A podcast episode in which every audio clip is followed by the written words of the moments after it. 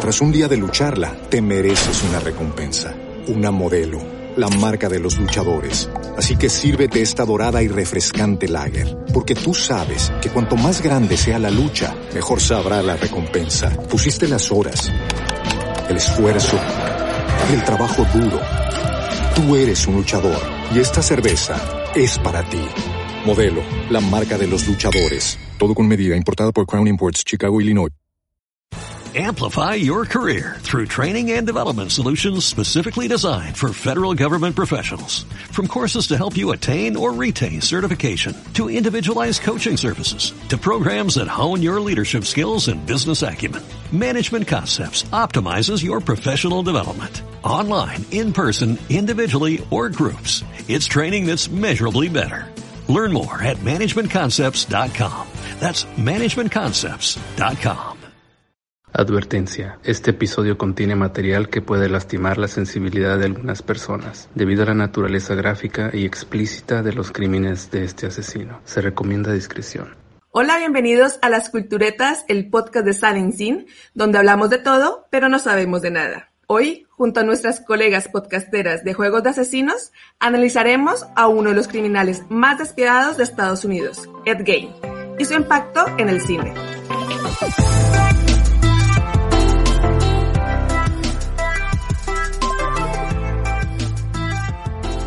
Marta y Kiki analizarán el perfil psicológico del carnicero de Plainfield y Marina, Carla y yo explicaremos el impacto de Gain en las tres películas de culto del siglo XX. Pero antes de empezar, nos gustaría deciros que no somos profesionales, no somos locutores, ni narradoras, ni investigadoras, ni abogadas, ni policías, ni especialistas de ningún tipo. Solo somos simples mortales que les gusta mucho la cultura y el true crime. Hacemos muchísimo research para nuestros capítulos. Muchas veces se nos escapan las palabras en inglés. Estos dos podcasts, Las Culturetas y Juego de Asesinos, tratan con mucho cariño sus géneros, cine, documentales y temas culturales por parte de las culturetas y True Crime por parte de Juego de Asesinos. Pero en lo que sí coincidimos en ambos podcasts es que nos gusta reír. Y obviamente nunca nos reímos del crimen o de las personas involucradas en el tema que estamos cubriendo. Solo nos reímos de nuestras tonterías. Y si en algún momento crees que el True Crime o el cine y las risas no van de la mano, no somos el podcast para ti. Sabemos que no te va a gustar ni el podcast de Juego de Asesinos, ni sobre todo el de las culturetas. Pero te agradecemos que lo hayas intentado y esperamos que encuentres entre los miles de podcasts que existen, uno que te guste. Así que si te gusta el True Crime y las risas, os recomendamos que echéis un vistazo al podcast de Juego de Asesinos. Las encontraréis en la plataforma de podcast Evox y en Instagram por arroba juego de asesinos barra baja podcast. Y si te gustan los documentales, what the fuck, curiosidades de cine y series y diferentes temas culturales, te recomendamos que eches un vistazo al podcast de las culturetas. Las encontrarás en todas las plataformas de podcast como iBox, Spotify o Instagram como arroba silencine con Z como magazine.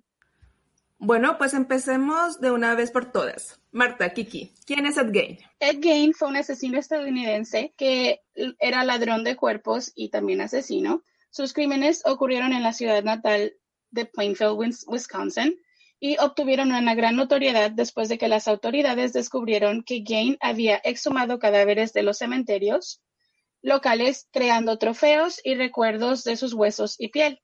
Su historia deja ver que su infancia tiene gran impacto en el hombre que se convirtió y su comportamiento. También se le conoce como uno de los asesinos más sádicos, pero falto de cognición. Ed Gein tenía una enfermedad mental y tenía desorden de personalidad antisocial. La, sociopatía es una enfermedad mental en la cual el individuo no muestra ninguna consideración por los sentimientos de los demás. Experimentos después de cometer los asesinatos muestran que no tenía empatía por la dignidad humana. Con menos de tres asesinatos, Gay no cumple como con la definición que conocemos de asesino en serie pero su caso influyó en la creación de varios asesinos en series fictiosos. Ficticios. Ficticios. Ah. incluidos Leatherface de Texas Chainsaw Massacre, Norman Bates, my favorite, y Psycho, uh, Buffalo Bill in The Silence of the Lambs, otra my favorite movie. Entonces, Marta, cuando dices que no entra dentro de, de asesinos de en serie, ¿qué, ¿qué número de muertes tiene que tener un asesino? ¿O cómo se considera? Un asesino en serie no necesariamente tiene un número, es más que nada, cometen asesinatos. Es ah, mayor, mayor de dos o tres. Y a él solo se le comprobó dos Tres. legalmente. oh, right. Eran, eran, o sea, legalmente es menos de dos, entonces no puede categorizarse como si fuera un asesino en serie.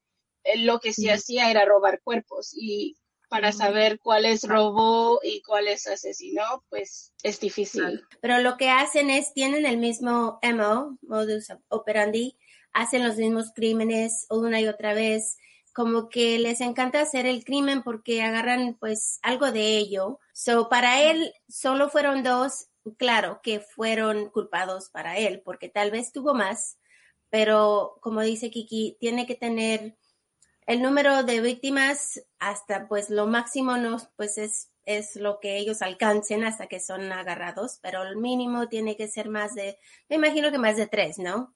Vale, vale, vale. Sí, eh, pues es curioso que a, pesar de que todo el mundo lo conocemos como asesino en serie, eh, no sea legalmente categorizado, ¿no? Pues el impacto de Endgame en el cine y la música y la literatura ha sido, bueno, es porque realmente pueden seguir saliendo pe- películas relacionadas con este, con este asesino, ¿no? Y en episodios anteriores hemos hablado como el contenido más aterrador que vemos en la ficción son aquellos que han sido basados en hechos reales. Eh, Ed Gein es uno de los asesinos seriales, que no lo es, ya lo hemos visto, más prolíficos en el cine. Y ha sido inspira- inspiración, eh, no solo en las tres películas que hoy analizaremos en profundidad, sino también en series muy populares de los últimos cinco años como Bates Motel, también eh, Bloody Face de la segunda temporada de American Horror Story, la de Asylum, y un personaje de Coraje el perro cobarde que se llama Justo o Eustaquio, depende de si lo ves en España o Latinoamérica. Ah, Courage, Courage the Cowardly Dog. Sí, ¿En serio? Claro, es verdad. se nota que era un vecino, es un ve- yo no vi mucho esta serie, pero se nota que es un vecino que iba siempre con una furgoneta y Ed Gein siempre iba con una furgoneta llena de herramientas y tal. Y bueno, es que esa serie en concreto es bastante tétrica, ¿eh? La de Coraje. Sí. Pero es de dibujos, es una serie de dibujos. Sí, Es, Ah, una sea, serie para niños. es como un perrito, ¿no? O- Sí. fuerte, ¿no? Cowardly un perrito morado. Yo miré esa, esa canción cuando estaba Es chica. verdad. Aquí se llamaba Agallas. creo. Ah, agallas, es verdad. Es verdad. Agallas, el perro cobarde. Sí, creo que sí. Y en México le llaman coraje, coraje, Coraje. coraje Ajá. el perro cobarde. Pues eh, Wow. no, esta serie es así súper oscura porque siempre aparecen monstruos, asesinos, siempre quieren matar a la familia, o sea, es súper, súper oscura y tiene un trasfondo, pues ahora vemos como incluso hablan sobre uno de los asesinos más populares, ¿no? de, de Estados Unidos. Así que bueno. Y también como curiosidad, también eh, comentar que sobre game se han escrito numerosas canciones e incluso la banda argentina de música electrónica Beat Cairo escribió en 2012 un álbum llamado Spectrum y ha sido íntegramente inspirado en la personalidad y en los crímenes de Ed Gein. Pues. Un poco innecesario. Eso es raro. ¿Por qué? Nada, O sea, les de- caía de bien. Ya, o sea, puedes escribir del amor, de yo qué sé, tan dejado, yo... No, no, yo voy a escribir sobre Ed Gein. Ya, una canción. Es muy ¿De qué va a raro. hablar tu canción? Ya, ya. ¿Nipples en un, ¿De nipples en un belt o cómo? Ya, ya. ¿Cuál? A ver, ya, no sé. No, creo que he escuchado es música electrónica sola. O sea, no tiene, no tiene letra, pero sí hay Ah. momentos como de tensión y tal, que bueno. Ay, no, que pero sí. así que chiste, pues si yo me estaba imaginando la letra ahí que dice algo acá y yo así de qué pero ¿quién diablos se le ocurre? Yo también. Yo cuchillo, cuchillo, cuchillo. Algo así. No, Le cortó la pierna. ¿Ves? Algo así, ¿no? No, con Se su vistió de mujer o algo así, no sé, raro.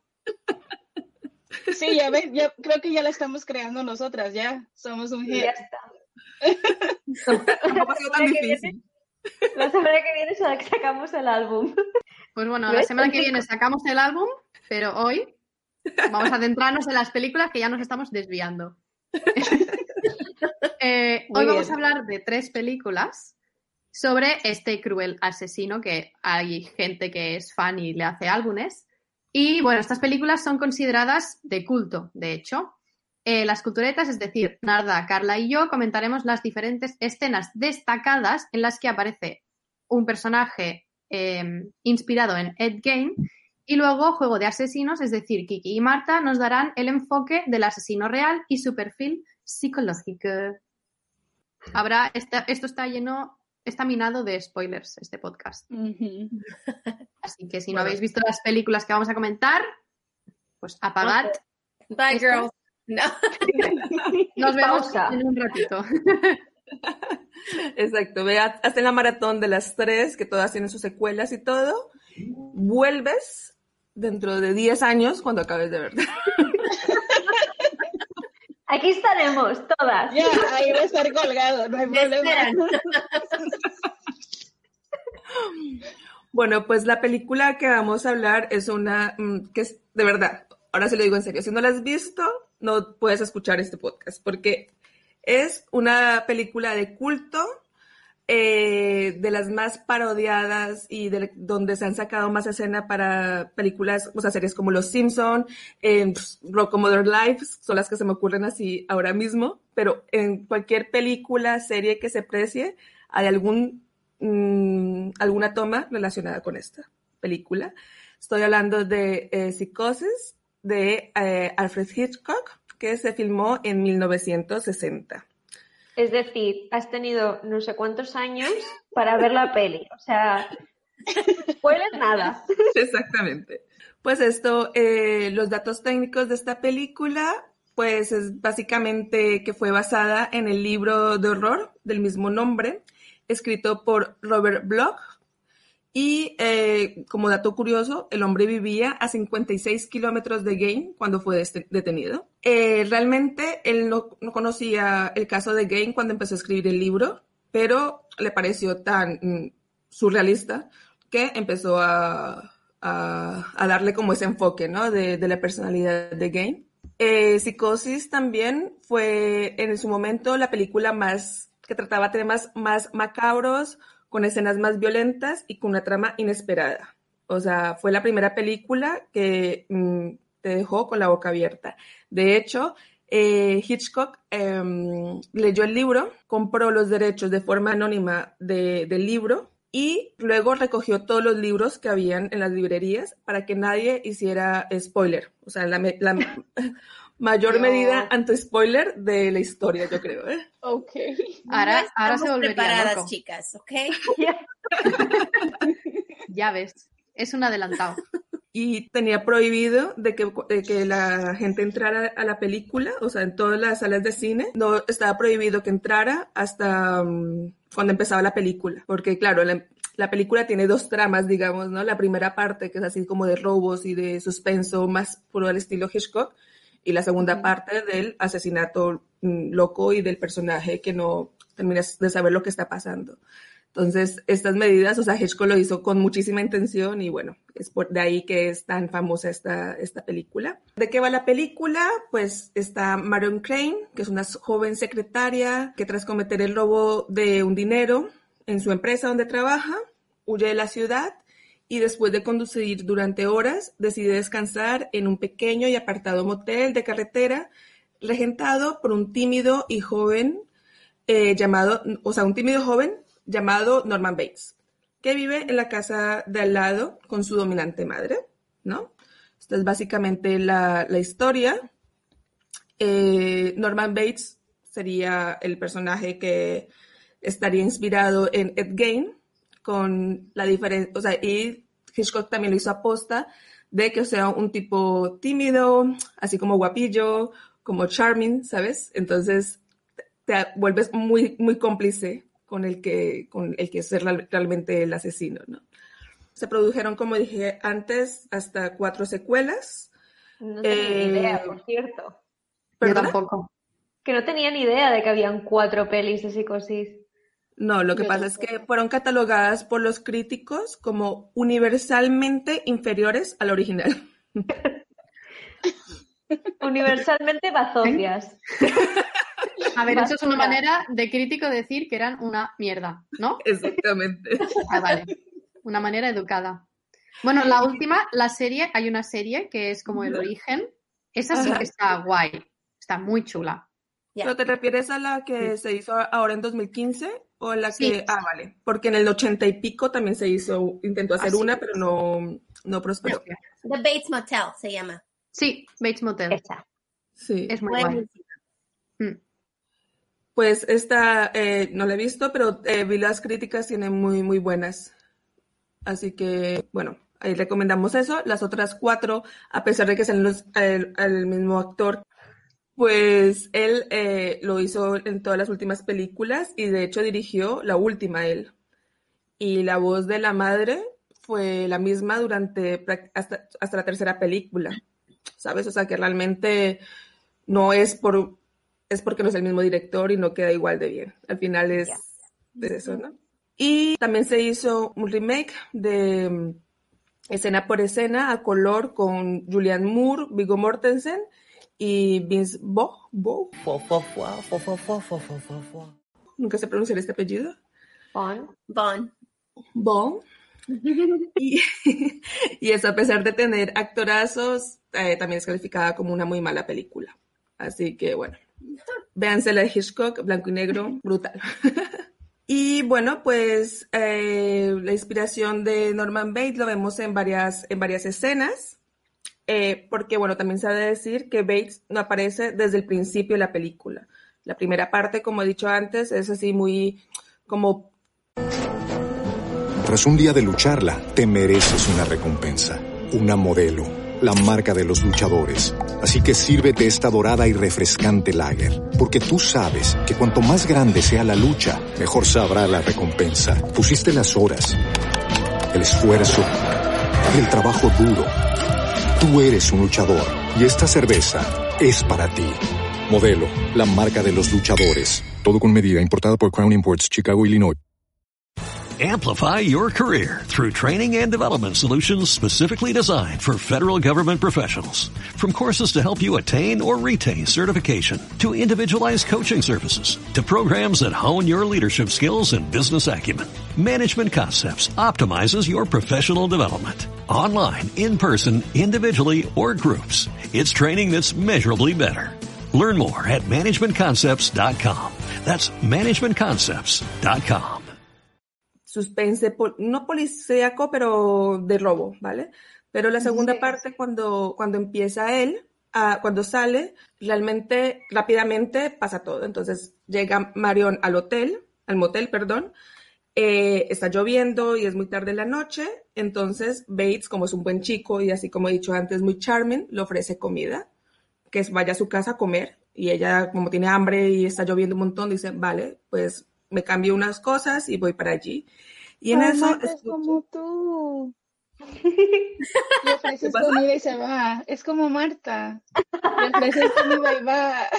Bueno, en realidad A ver, somos, Marta. somos todas un poco así, ¿eh? sí. Donde haya comida, Sí, vamos y luego sí, ya. si dicen, por ejemplo, hay unos Vale. pequeños, a ver, de aquí, ¿quién no iría? Estamos todas muertas ya.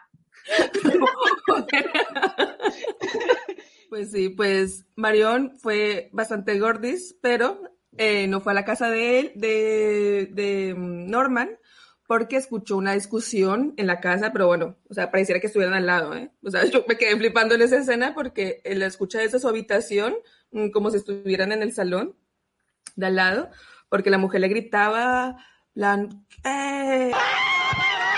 Bueno, la frase que resume todo en esa discusión es que le dice Norma, se llama Norma la mamá y Norman el hijo, o sea, ya empieza a hacer como cosas mm, raritas y asquerosillas. Y le dice, no le doy a comer a una lujuriosa mujer de ciudad, ni de mi comida, ni a mi hijo. O sea, porque el hombre le ofreció un café y un sándwich, que fue básicamente. O sea, allá se empieza a ver mm, la desquiciada que estaba la mamá. Y eh, después hay una escena eh, que es así bastante incómoda también, justo después cuando él le lleva la comida al, al motel, a la oficina, le dice que coma allí porque la mamá no lo dejó invitar a la casa. Están así rodeados de pájaros, de llenos, o sea, de, de estos pájaros, ellos llaman staff, eh, disecados. Exacto. Porque Norman es, eh, le gusta la taxidermia y está ahí todo rodeado de búhos gigantes con alas y bueno, cosas así. Es bastante incómoda la situación y le dice, le dice Norman a Marion cuando está hablando de, su madre, porque ella le dice, ¿cómo permites que te hable así? Me parece una falta de respeto. Y le dice él, el mejor amigo para un muchacho es su madre. Mm. Ahí ya empieza también a todo a leer como plan. Ya, es que si es un niño, bueno, es raro, pero bueno, cute, ¿no? Es, no.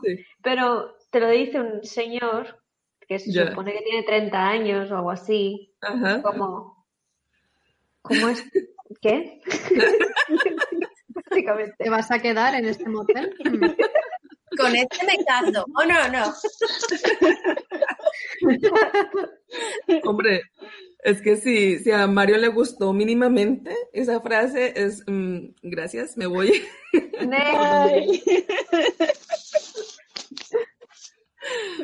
y, bastante, bastante creepy, ¿no? Eh, y también a, mí una de las pistas que creo que dio Hitchcock en esa escena es porque Marion empieza a comer así como súper um, con mordisquitos, digamos, como una chica mm, decente, y le dice él, ah, comes como un pajarillo. Y luego dice, a mí me encanta rellenar pajarillos. no me acuerdo de eso. Wow. Y la tía, Nada, nada extraño. No, no, se queda ahí la Voy a dormir aquí. Voy a dormir con la pierna suelta. Tranquila la tía. Se lo estaba diciendo, se lo estaba advirtiendo ya. La gente muere porque quiere, ya te lo digo yo. Así que, que nada, y pues ahí también nos explican, esa escena es bastante importante para entender el final, ¿no? De la película, que, que él mismo mm, rellenó, disecó a su madre para poder conservarla por más tiempo. ¡Ay, qué bonito! Así Spoiler, no es broma. Lo has soltado ahí tan tranquila. Bueno, es que eso es así.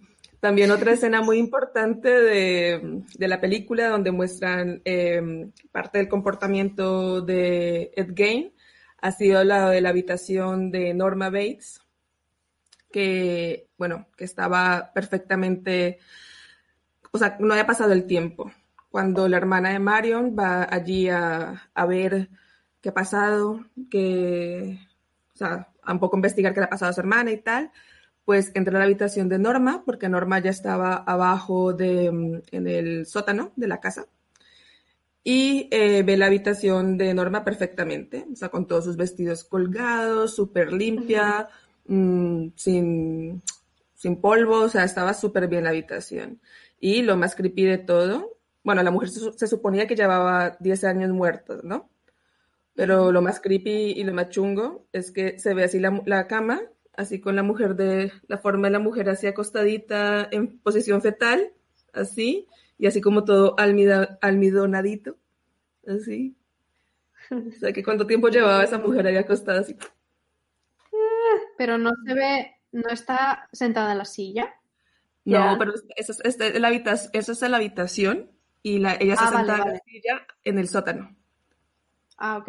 Ahí todavía no sabemos qué pasó, aunque también nos dan otra pista porque está el, relicario, o sea, yo creo, yo entiendo que son las cenizas, así de las manitos, así de la mamá. Encima del peinador.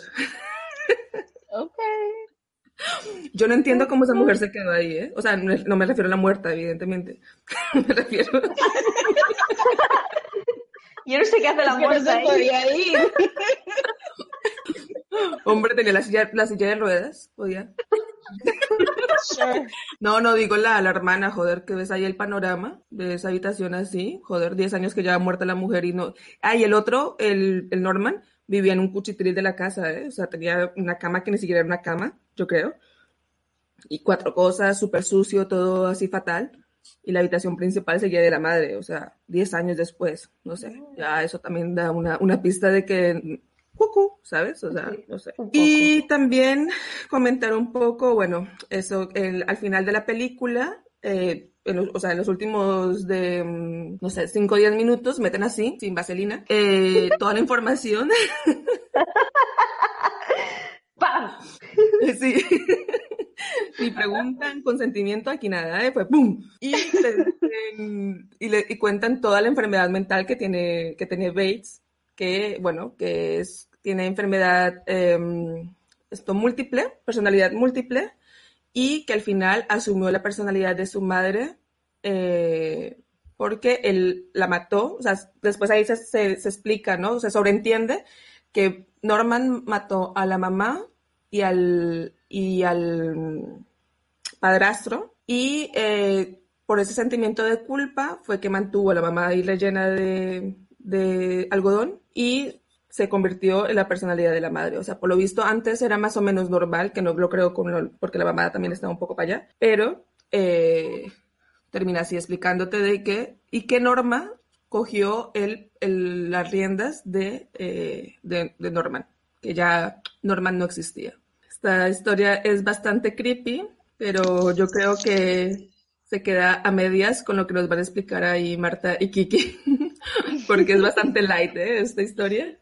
Es verdad. Sí, bueno, como a veces siempre la verdad sus, uh, supera la ficción, ¿no? Ya ves.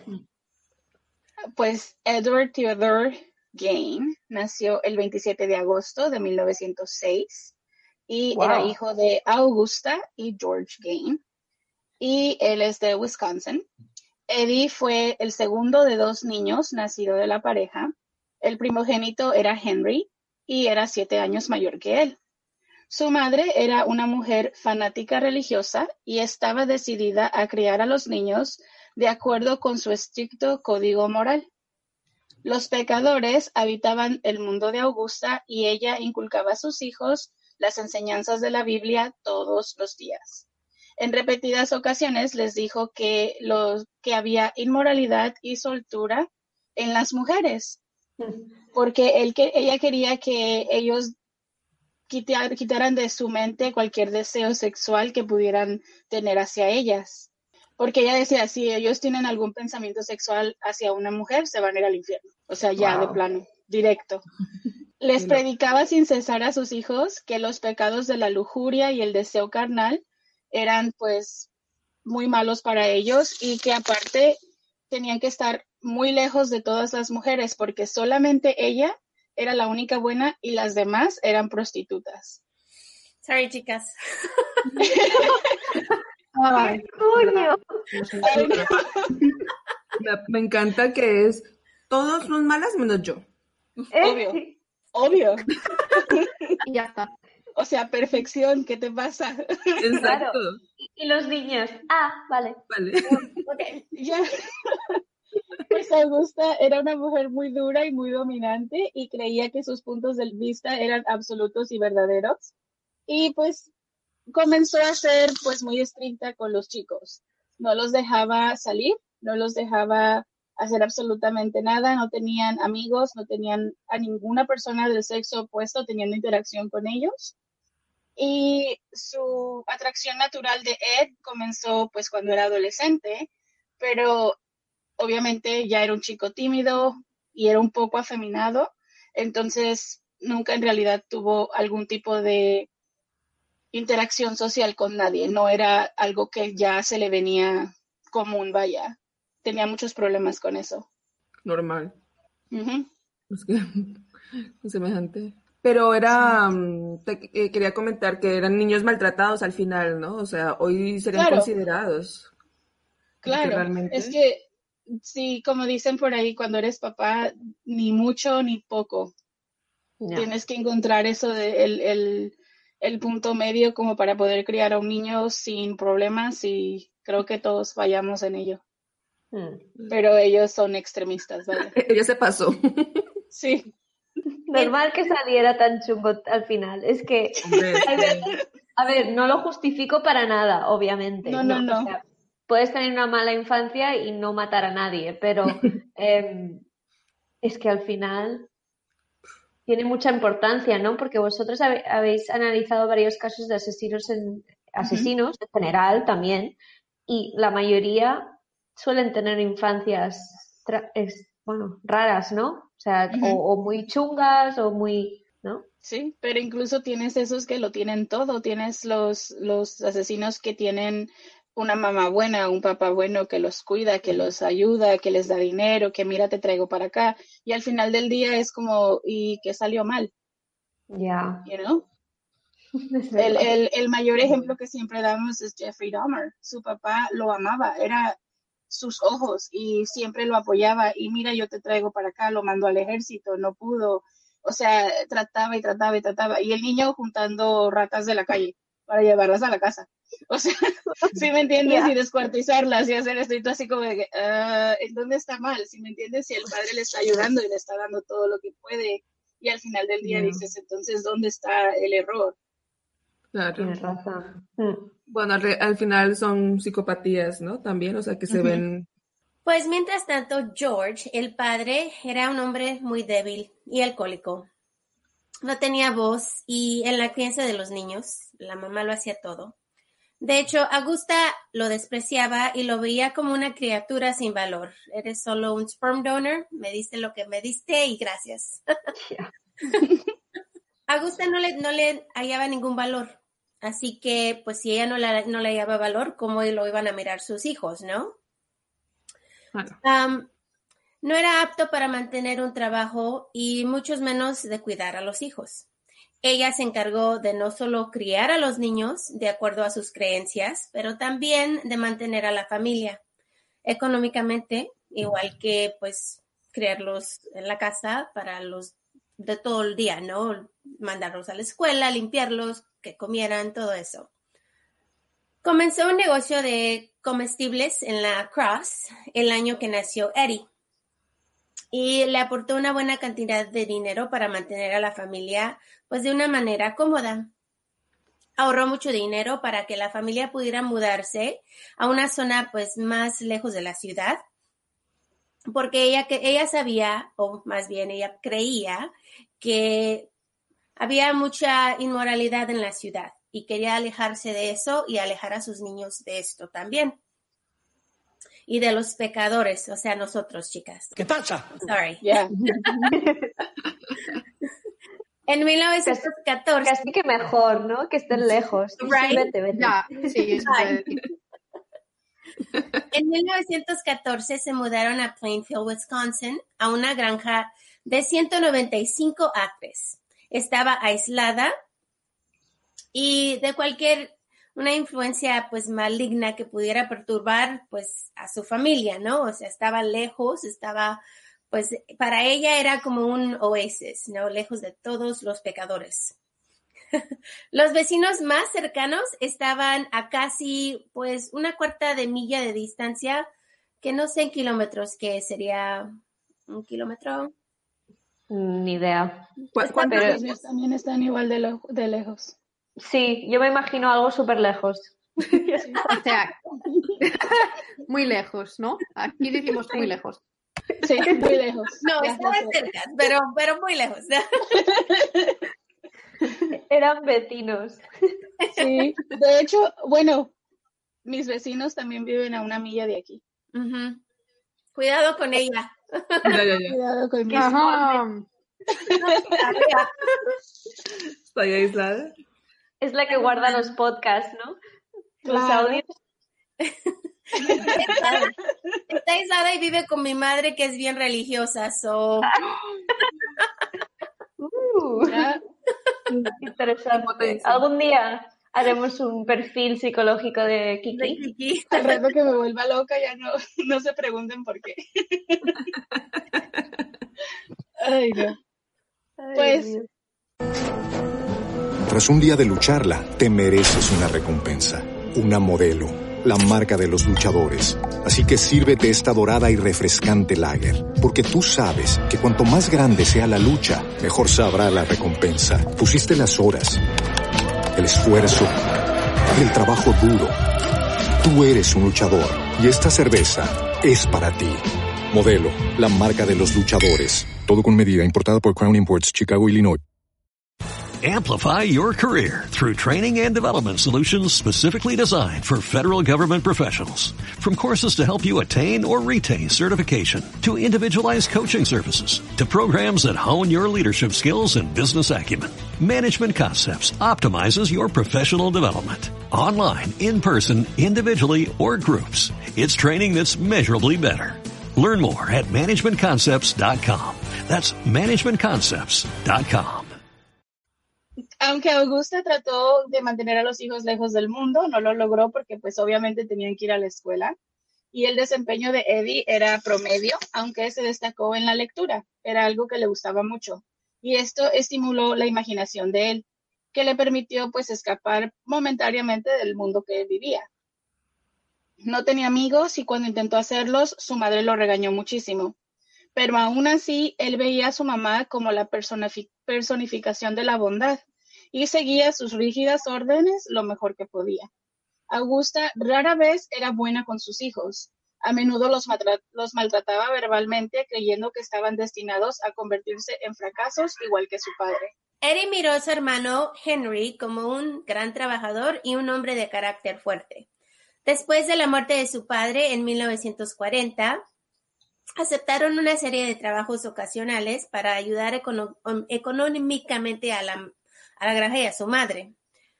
Eddie trató de emular los hábitos de trabajo de su hermano y pues la gente del pueblo, los, del pueblo los consideró pues dignos de confianza y pues les daban más trabajo. Trabajaban principalmente como handyman, o tipo de hacían lo que lo que la, gente necesitaba. Aquí en España se conoce como manitas. Manitas, right. Le gustaban mucho los niños porque él se llevaba bien con ellos, eran más fácil de ah, relacionar mm. con él y para hacer los compañeros, que me imagino que era un poco raro, ¿no? Porque un hombre de adulto y con amiguitos que eran niños. Mm. también, se dedicaba a ser babysitter, los cuidaba. los cuidaba también. Oh. Pero esto es, pues, más que nada, él tenía como un retraso, pues, social y emocional y por eso creo que estaba un poco pues retrasado que las, los hombres de su edad, ¿no? Entonces, por eso que los niños pues como lo miraban como uno de ellos, me imagino. Puede ser. También es verdad que en, esa época, a ver, igual se veía raro, pero no, no se ve tan raro como hoy en día. Claro. so, Henry, el hermano de, de Eddie, estaba pues preocupado porque veía la relación entre su mamá y su hermano y se le hacía raro. En varias ocasiones lo criticaba porque decía que, you know, era raro que estuviera tan apegado a su mamá. Eddie veía a su mamá siempre como la bondad pura. Pero entonces, ah, posiblemente esta como desconexión de ese hijo hacia su madre llegó a que se a que sucedieran los incidentes que llevaron a la muerte prematura y misteriosa de Henry. Mm. El 16 de mayo, Eddie y Henry estaban combatiendo un incendio forestal que ardía peligrosamente en la granja y según la policía los dos se separaron en diferentes direcciones tratando de apagar el fuego. Durante la lucha em, hacia el fuego la noche se acercó rápidamente y Eddie perdió de vista a su hermano. Después que se extinguió el incendio, Eddie se preocupó muchísimo y supuestamente porque estaba desaparecido, se comunicó con la policía. Luego la policía organizó una búsqueda y al llegar a la granja se sorprendieron porque Eddie los condujo directamente hasta el desaparecido, donde estaba el cuerpo del hermano, Henry. Ya hacía, pues ya estaba muerto y estaba en el suelo la policía estaba preocupada por algunas de las cosas que rodearon la muerte de Henry. Y, por ejemplo, Henry estaba acostado en un pedazo de tierra y no había tocado no había sido pues tocado por el fuego. tenía moretones en la cabeza. Hmm. Y pero aún así los oficiales catalogaron la causa de muerte como asfixia, pues accidental, entre comillas, ¿no? Durante un año, él y su madre vivieron solos, juntos en la granja, y la salud de su madre pues empezó pues a deteriorarse un poquito. Este, a veces ella lo reprende y lo acusa pues de ser un inútil y un fracasado como su padre, pero otras veces le hablaba en voz baja y le decía que era un bebé chico e incluso lo dejaba dormir en la misma cama que ella. Y, y dicen, dicen, chisme completamente, que tenían una relación íntima, pero no está comprobado, él nunca lo aseguró, pero dicen que todo indica que puede ser posible porque pues vivían solos en una granja en medio de la nada. Y uno medio extraño. Entonces, cuando Augusta desarrolló cáncer, muere el 29 de diciembre de 1945 y tiene una como serie de derrames cerebrales. Ed quedó completamente devastado. Él se volvió cada vez más loco después de la muerte de la mamá y del hermano, así que permaneció en la granja y vivió de los pocos ingresos que tenía cuando cuidaba niños o cuando hacía cosas de handyman. Seguimos hablando de Ed Gale, pero esta vez vamos a hablar de otra película y otra fase de su vida también. Eh, Kiki y Marta nos explicarán otra parte de su vida que va en relación a esta película. Em, yo os traigo em, otra película mítica Em, y de hecho es una de las que inventó las convenciones del slasher.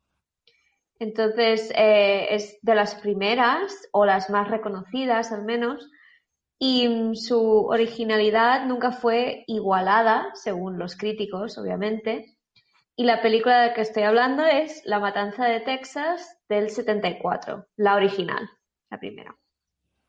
Especifico mucho porque hay siete películas y de hecho están, están ya pensando en hacer la siguiente. O sea, Joder. bueno, ¿cuántas más necesitas? Ya, ya.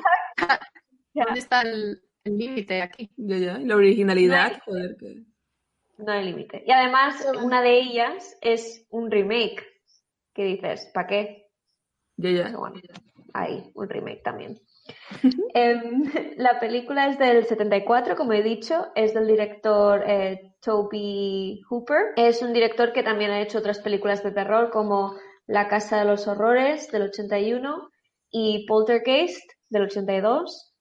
Eh, ha hecho otras que también son del estilo, pero no son tan conocidas como estas dos, así que no, no, hace falta que las mencione. Eh, ¿De qué va? Bueno, es un slasher, ¿no? Entonces va de muertes, va de un poco de, bueno, un poco no, hay sangre por todos lados.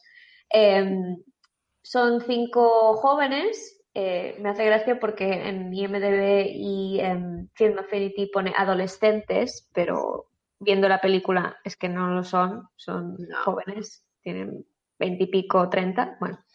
Son cinco em, que visitan la tumba del abuelo de uno de ellos en Texas cogen una, camioneta y se van para Texas para visitar la tumba de su abuelo. Y mientras están ahí, pues dicen, ah, pues vamos a visitar también la casa de mi abuelo que está abandonada en el quinto coño y tal. También. bueno. Muy buena idea, muy como todas las películas de miedo.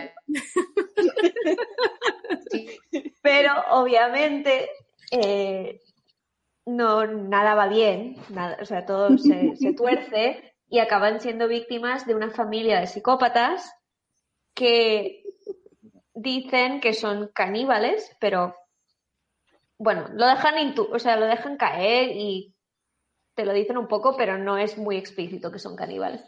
Y em, obviamente tienen que sobrevivir a los terrores de Leatherface, que es como llaman al, al protagonista, que es el asesino que va con la motosierra. La película empieza, o sea, le das al play y ya empieza con unos créditos y te cuenta toda una historia sobre que, em, bueno, un rollo y al final es para decirte que está basada en uno de los casos más bizarros y más, em, bueno, tétricos de Estados Unidos. O sea, casos de asesinatos. Y ahí como que te deja caer que está basado en un hecho real, ¿no?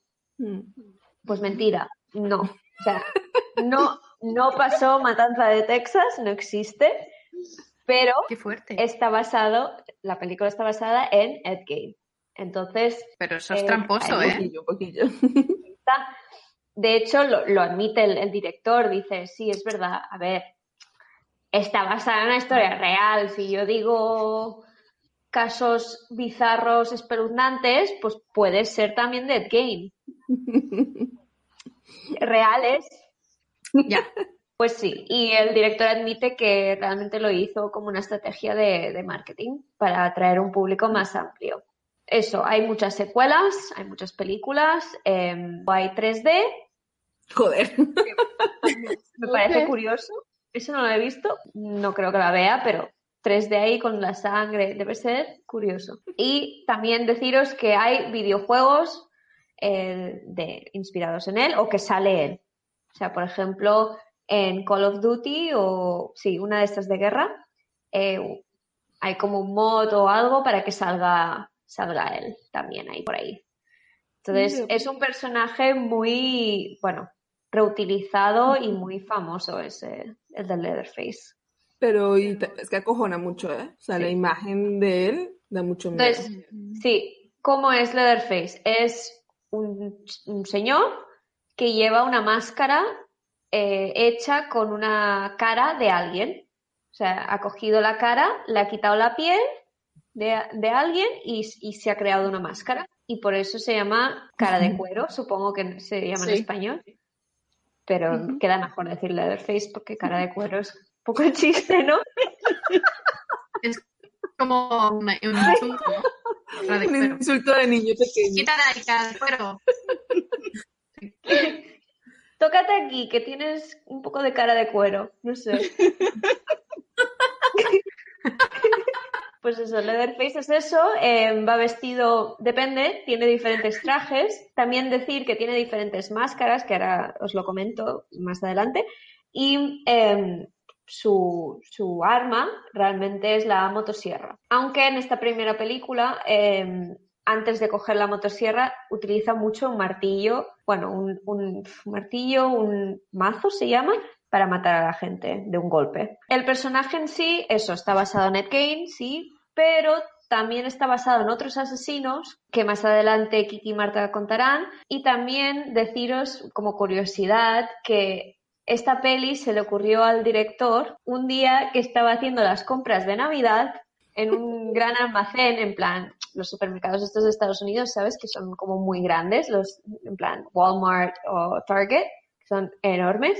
Aquí en España, como mucho, tenemos macro parecido, pero no tenemos nada similar. Entonces, él estaba haciendo la compra de Navidades ahí, estaba a petar de gente, estaba casualmente en la sección donde había motosierras y el, y el director dijo, hostia, pues una buena manera de salir de aquí sería coger la motosierra y cargarme a todo el mundo y así llegaría al mostrador antes. Say hello to your brother. ¿Te imaginas la escena? Yo me la imagino, ¿eh? He estado en esa situación. Ya, yo también, la verdad. Compras de Navidad o, o estar paseando por Sí. el centro de Barcelona o Madrid en Navidad es eso, ese sentimiento. Y aparte es que me imagino así con la, con la Matanza. motosierra, así, y luego llegando al mostrador a pagar, tan tranquila. O sea, no quiero robar, ¿eh? Yo solo asesino. Yo solo quería venir a pagar. Solo para darme espacio para pagar. Soy asesina, pero ladrona no. Soy asesina pero honrada. Responsable. Exacto. Respeto a los comercios. Sí. Exactamente.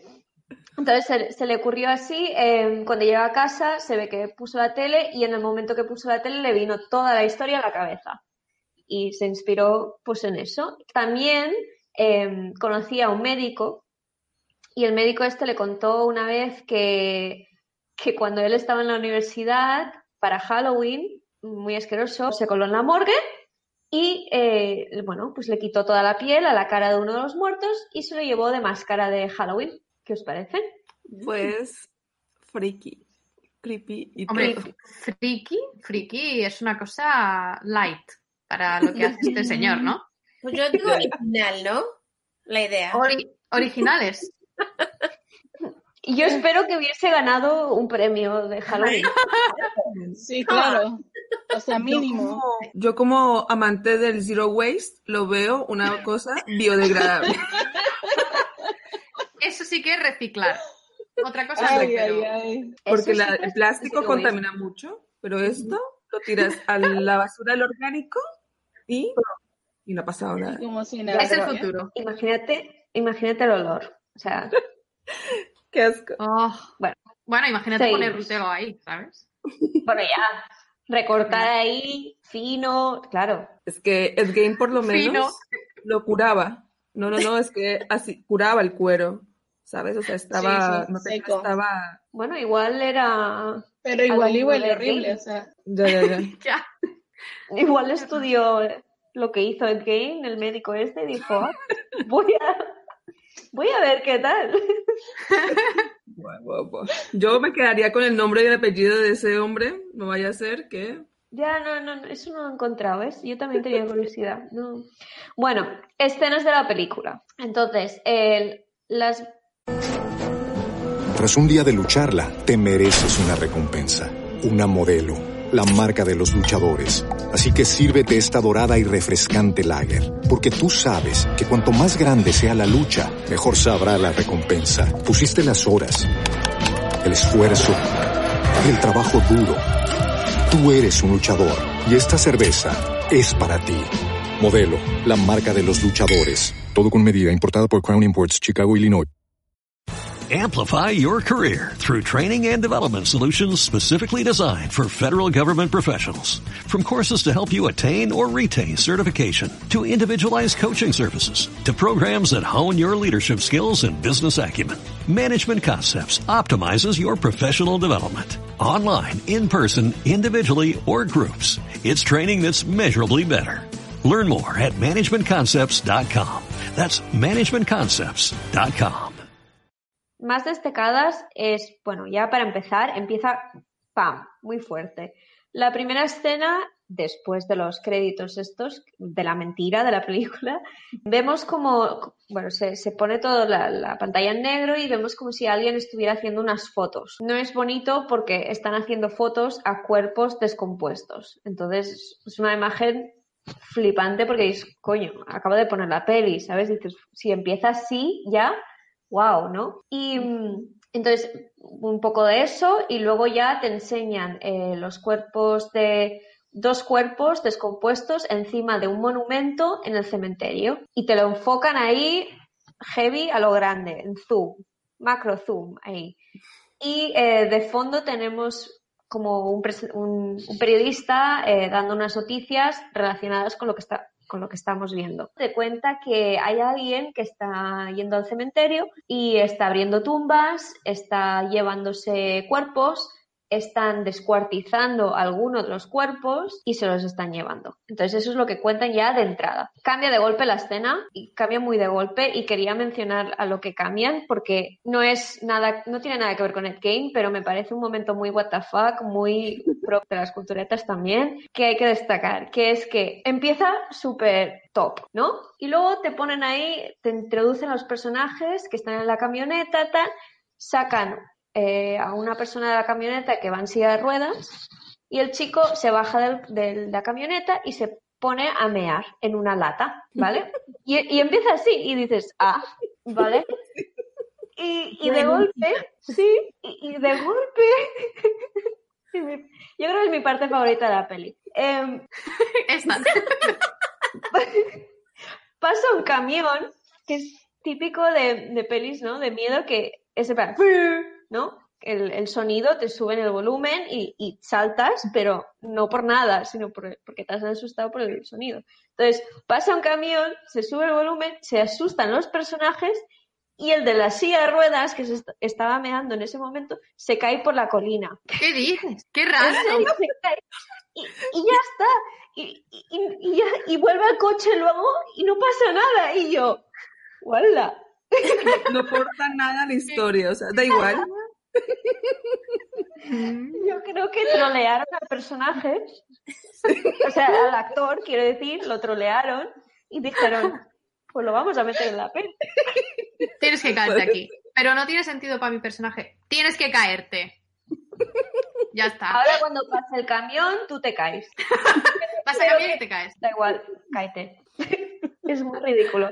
Sí. Em, volviendo a la peli de terror, slasher y todo esto, la parte más chunga. También eh, durante la película, cuando ya entran dentro de la casa de Leatherface y, su familia, ahí encontramos una decora- decoración bastante peculiar, que es que, eh, bueno, todo está hecho con huesos humanos o de animales, plumas, hay muchas plumas también. Em, hay, por ejemplo, yo creo que esto es lo más destacado, es que hay un banco, como los típicos bancos de madera, eh, que, es, que están como en el exterior, en los porches de las casas americanas, ¿no? ¿Os lo imagináis? Pues eso, pero hecho con huesos. Y bueno, y por todos lados hay amuletos, hay como todo lleno de huesos. Y también decir que me fijé que en la escena que nos están como enseñando todo lo que hay ahí, eh, hay muchos pies. O sea, huesos, pero pies. Y yo, ah, betiche. De pies huesudos. Mira, no sé, no sé. Em, y bueno, y luego más adelante en la película, cuando llegamos a la escena que ahora voy a comentar, la, la escena de la cena, eh, también vemos eh, las lámparas de, hechas con pieles humanas. Hay una que está, bueno, hay una que está hecha con varias caras humanas y, y otra que es una cara entera. Bueno, hay cosas hechas con piel humana. Entonces, en la escena de la cena, que yo diría que es la, la escena más dura, cogen a una de las, a la chica que sobrevive hasta el final, básicamente. A esta chica la ponen en el comedor, em, sale Leatherface eh, con una máscara diferente, sale maquillado, o sea, en, en esa máscara sale pintado, en plan payaso porque se le ha ido, se le ha corrido todo el maquillaje, pero puede ser que la Claro, puede ser que la persona de la que le sacó la cara mm, llevase maquillaje y ya se le ha corrido todo, quién sabe. Eh, teorías mías. Eh, el caso es que va vestido así y de hecho cuando está preparando la cena también va vestido de mujer y lleva una peluca destacable. Eh, entonces ella está ahí en el comedor, está atada, eh, aparece un personaje que también es muy sale bastante y da un poco de miedo, que es el autostopista, que en ese momento descubrimos que es el hermano de, de Leatherface y también está por ahí su padre. Bueno, pues de- durante esa escena también sacan al abuelo, que spoiler, pero bueno, sacan al abuelo que es un muerto, parece, un muerto disecado, Eh, lo bajan de las escaleras, tal, lo llevan al comedor, le cortan un poco el dedo a la chica y se lo dan de comer al abuelo y el abuelo está vivo. O sea, es- parece súper disecado, en plan seco, en plan gris, y el pavo ahí chupándole el dedo. Muy raro. Qué puto asco. Sí, sí, muy zombie. Em, entonces, como curiosidad también, que sepáis que, em, que los personajes, o sea, los, actores que hicieron esta película eh, lo pasaron muy mal durante todo el rodaje y sobre todo grabando es- esta escena, esta escena de la... porque tardaron 26 horas en grabar esta escena y había mucha humedad, estaban a 45 grados en Fahrenheit, mucho calor, no lo sé. No apuntado, pero lo he borrado. 113. 113 Fahrenheit. Madre mía, qué calor. El 40 infierno, vaya. 45-46 grados, con los focos, humedad, en, dentro de la casa, la comida que tenían, eh, o sea, durante la, la escena y tal, se empezó a pudrir. Claro. Llegó al tal punto que la chica que, bueno, la, la actriz que sale en esa escena, realmente se sentía que la iban a matar. O sea, llegó a tal punto en que se creía la escena porque 26 horas grabando, o sea, ¿qué coño? No. Eh, Me vas a comer de verdad. Y si veis la película, calor. claro, ella, y, y además que es muy, son muy pesados. O sea, tiene tres hombres, cuatro, perdón, con el abuelo zombie, eh, todo el rato apareciéndole en la cara, ahí, acercándose a la cara, diciéndole mierdas. Ella todo el rato sale chillando. O sea, me lo he vuelto a ver esta tarde y digo, joder, es que está todo el rato chillando. Y eso es de verdad.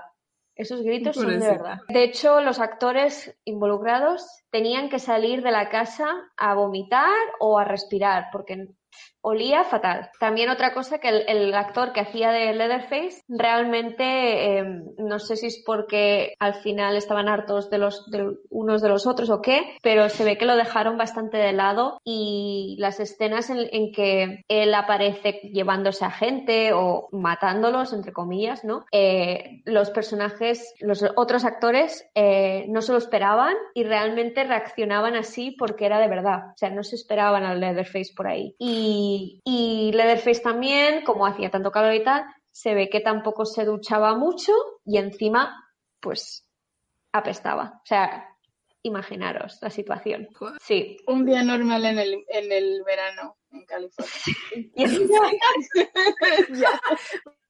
Un día normal Ya. es la cena de... de- Hostia.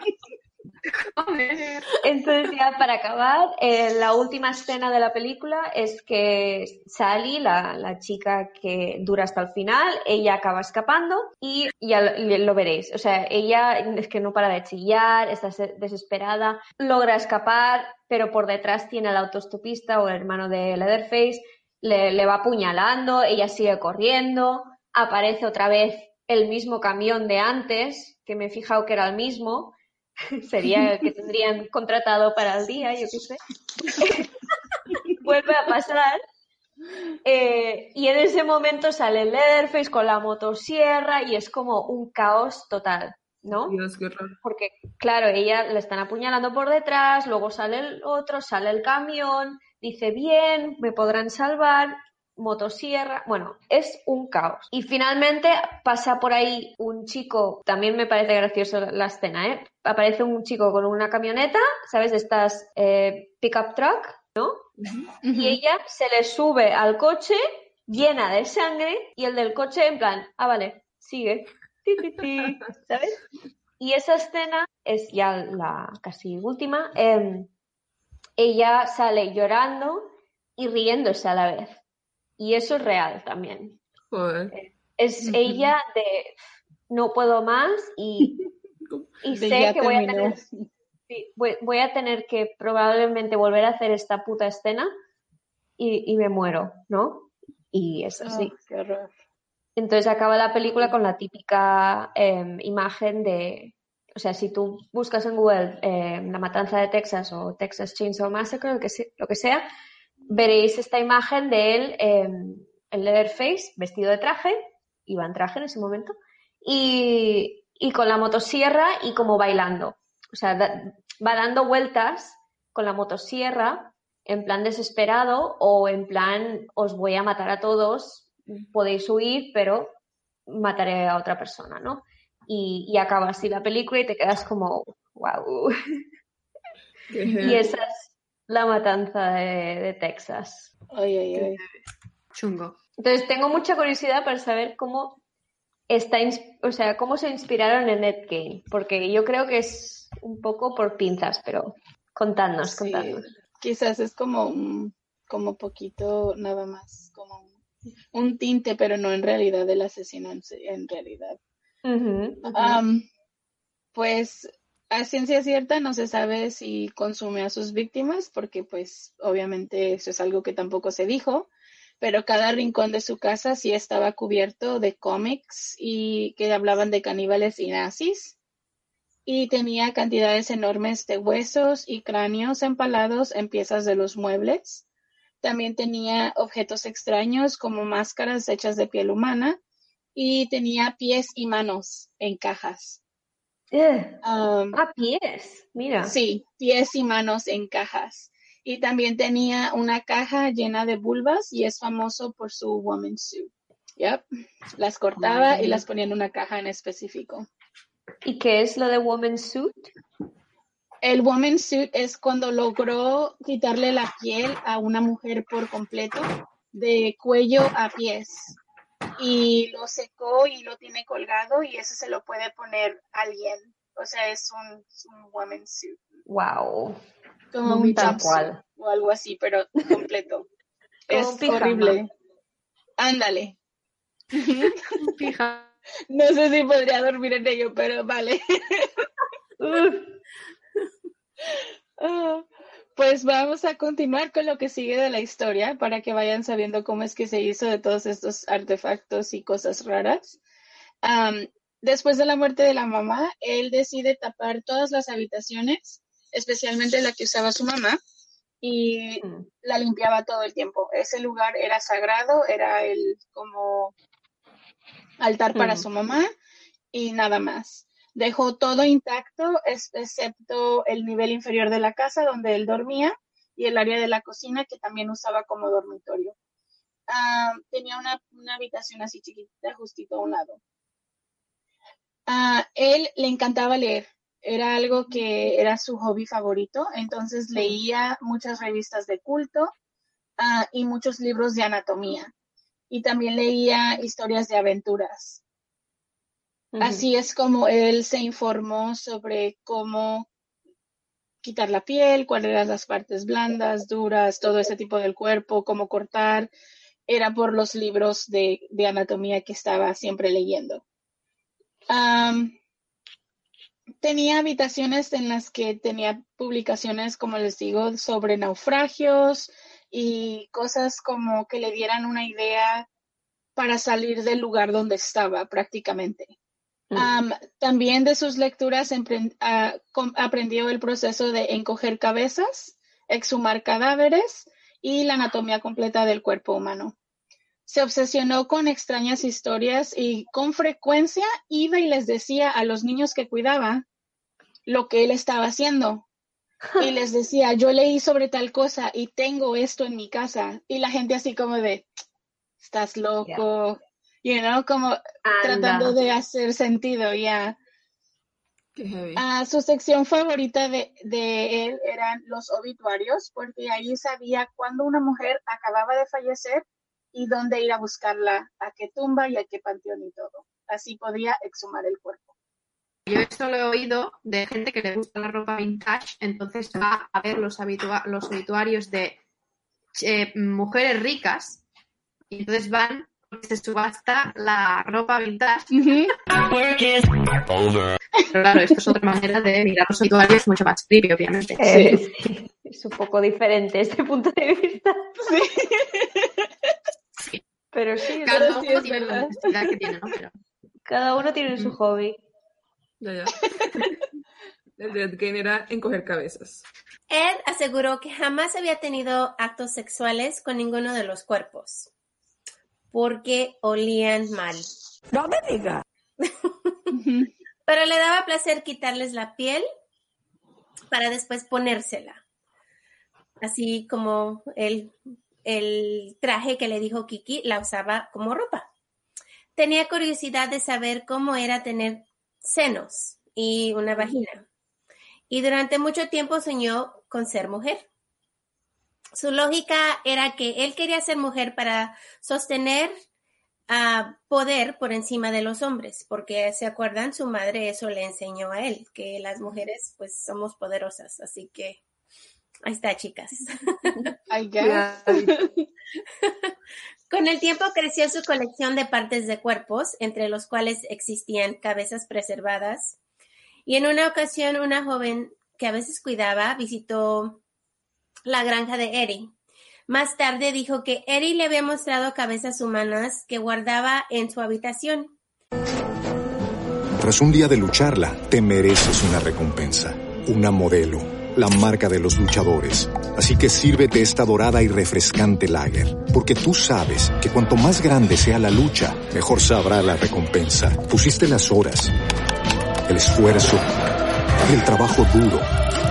Tú eres un luchador y esta cerveza es para ti.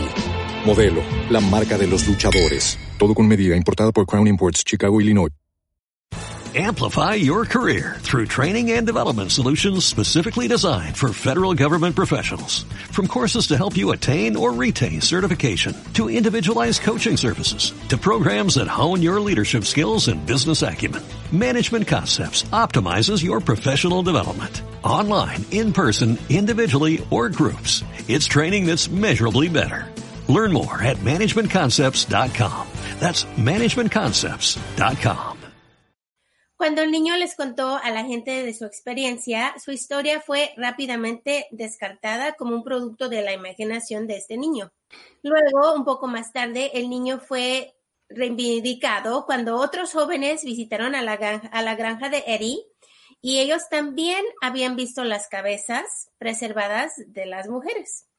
Pero pensaban que eran extraños pues disfraces, ¿no? Y que pues porque pues Halloween y ellos pensaban, nos está tratando de asustar, no es nada, eso solo son cabezas de papel o luego Yeah. piñatas, ¿no? Quitando la importancia, ¿no? Sí. Right. Piñatas. No, no. Ah, qué asco. Los rumores comenzaron a circular y pronto la mayoría de la gente del pueblo estaba pues con chismes, ¿no? Porque ustedes saben, pueblo pequeño, hay cabezas colgadas de mujeres, ok, what's happening? Mm. Pues, no solo de las cabezas, sino de los extraños objetos que Eri pues supuestamente tenía en su casa. Pero pues sin embargo nadie tomaba las historias en serio hasta que Bernice Worden desapareció años después. De hecho, la gente solía bromear con Eddie acerca de tener la cabeza encogida, pero Eddie simplemente se sonreía y hacía referencia a tenerla en su habitación. Nadie pensó que estaba diciendo la verdad. Tal vez simplemente no creían que creer que fuera verdad. La desaparición de las personas iba en aumento y la primera fue una niña de 8 años que desapareció en camino a su casa el primero de mayo del 47. La segunda fue una chica de 15 años a quien que estaba haciendo babysitting y desapareció. Para noviembre del 52, dos hombres entraron a un bar desaparecido después de irse pues del bar. Y en el 54, Mary Hogan desapareció misteriosamente de su lugar de trabajo. En noviembre del 57, Bernice Worden también desapareció de su ferretería, pero esta vez le dejó saber a la policía su hijo que la última persona en haberla visitado era Eddie.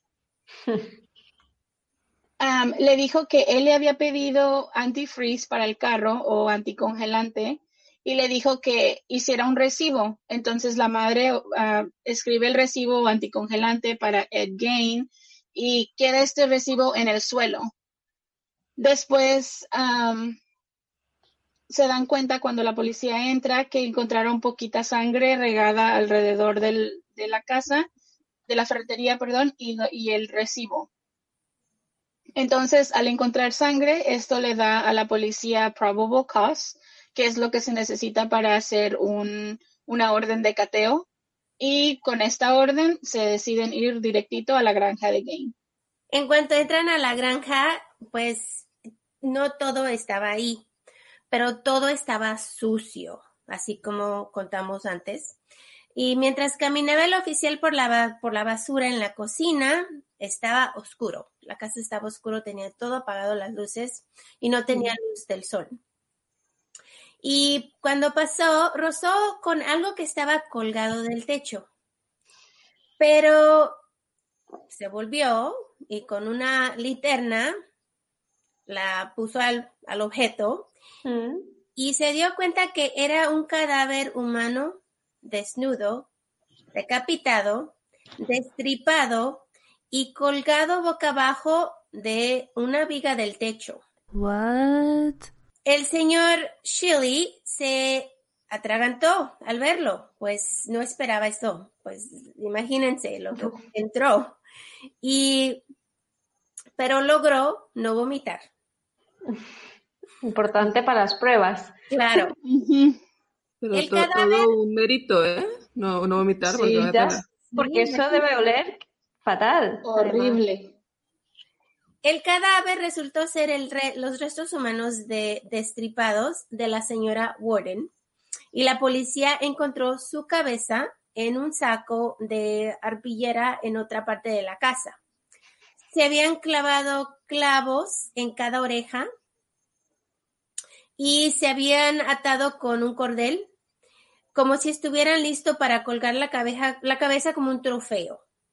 Los detectives pasaron la, toda la noche y el día siguiente ahí rastreando la casa. Encontraron partes de los cuerpos, cuerpos, partes de cuerpo femenino Mm. y creó como una serie de artefactos pues macabros, ¿no? Se había pues un cinturón con pezones. Ah, había creado un cuenco de sopa con la parte superior de una calavera y pantallas de lámparas, sillas con piel humana. La policía encontró una caja llena de narices, una cortina con un par de labios de mujeres cosidos en ella. O sea, pero es que en- Eres tu hobby, coser. Sí, lo sé. Y las fotos de las cosas que, que encontraron son horribles. Son cosas de casa, lámparas, cortinas, de ropa. O sea, es, es horrible. Really. Pues también encontraron una caja de zapatos debajo de la cama que contenía, pues, como les dije, las ah, genitales femeninos secos y colgado. Y también tenía colgado en el armario una camisa hecha de piel humana que tenía un par de senos incrustados también. Ah, la pared estaba, en la pared estaban los rostros de nueve mujeres cuidadosamente conservados y montados como la extraña colección de un cazador humano. En ese momento fue arrestado y llevado a la cárcel del condado de Wautoma, pero la policía lo comenzó a interrogar. Inicialmente negó todo, pero después ya comenzó a decirles la verdad. Admitió haber matado solamente a la señora Warden con un disparo en la cabeza con un calibre 22, pero la llevó a rastras a su automóvil y la llevó de regreso a la granja. Más tarde confesó al asesinato de Mary Hogan, que había desa- desaparecido en circunstancias sospechosas, pero dijo que, que el resto de los cuerpos que habían encontrado ahí, todo eso era simplemente ah, cuerpos desenterrados que él había buscado en los cementerios, que él solamente había asesinado a dos personas. Los detectives no estaban seguros de si Gain estaba diciendo la verdad y sobre todo esto, pues pensaron que podría ser responsable de los otros cuatro asesinatos que se remontaban entre el 47 y el 50 y algo que dije, no me recuerdo.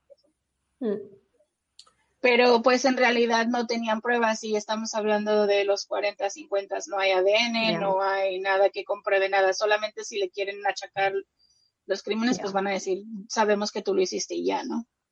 Claro, y fue justo después de, de la muerte de la madre, que fue en el 45, que a él se le, se le torció más la Sí, del cerebro. O sea, realmente él estaba bien, pero cuando murió su madre ya se quedó totalmente solo. sí. Pues Mm. Seguramente. mm, Cuando le preguntaron de dónde sacó tantas partes de los cuerpos, él dijo que las había robado de las tumbas locales. Él insistió que no había matado a ninguna de las personas cuyos restos se encontraron en su casa. Claro, a excepción de la señora Warden. Sin embargo, después de días de intensos interrogatorios, finalmente admitió al asesinato de Mary Hogan. Una vez más afirmó que estaba aturdido en el momento del asesinato y que no podía recordar los detalles exactos de lo que realmente sucedió. El único recuerdo que tenía era que le había disparado accidentalmente y no mostró signos de pues remordimiento o emoción durante las horas de interrogatorio porque eran fueron muchísimas horas, duró mucho tiempo ahí. Cuando habló de los asesinatos, de sus escapadas de robo de tumbas, habló con mucha naturalidad, incluso con alegría. Y Gaines sometió a un- en una serie de prue- pruebas psicológicas que luego concluyeron que estaba pues emocionalmente afectado. Entonces, mm, I don't know. Se me hace raro, ¿no? Que, Emocionalmente afectado. Mm, right. Claro. Los términos de la época. Right. Los psicólogos y psiquiatras que lo entrevistaron afirmaron que era esquizofrénico y que tenía una psicopatía sexual. Su condición se atribuyó a la relación poco saludable que tenía con su madre y la crianza, pero al parecer Gain sufría de sentimientos encontrados sobre las mujeres, que es lógico, su atracción sexual natural hacia ellas, que las deseaba y quería tenerlas, pero también al mismo tiempo las actitudes antinaturales que la madre le había inculcado. Entonces, este sentimiento de amor-odio hacia las mujeres se volvió exagerado y finalmente se convirtió en una psicosis. Ah, los psicólogos de todo el mundo intentaron averiguar qué movía a este hombre y durante la época de los 50 ganó mucha notoriedad como uno de los casos más documentados y más famosos que involucraba una combinación de necrofilia, transvetismo y fetichismo. Uh, Gain pasó 30 días nada más en una institución mental y fue evaluado como mentalmente incompetente para poder ser parte de un juicio por homicidio en primer grado. Muchas personas del área estaban enfurecidas, pero la corte pues no iba a cambiar su decisión, así que Eddie fue sentenciado a quedarse en la institución mental y después de esto su casa fue subastada junto con todos los objetos raros. Eh, ¿Por qué? Sí, ¿por qué? Porque no hay leyes. Ok, so, para como fun fact, no hay leyes en ese tiempo en los Estados Unidos que cubran um, the mishandle of a corpse.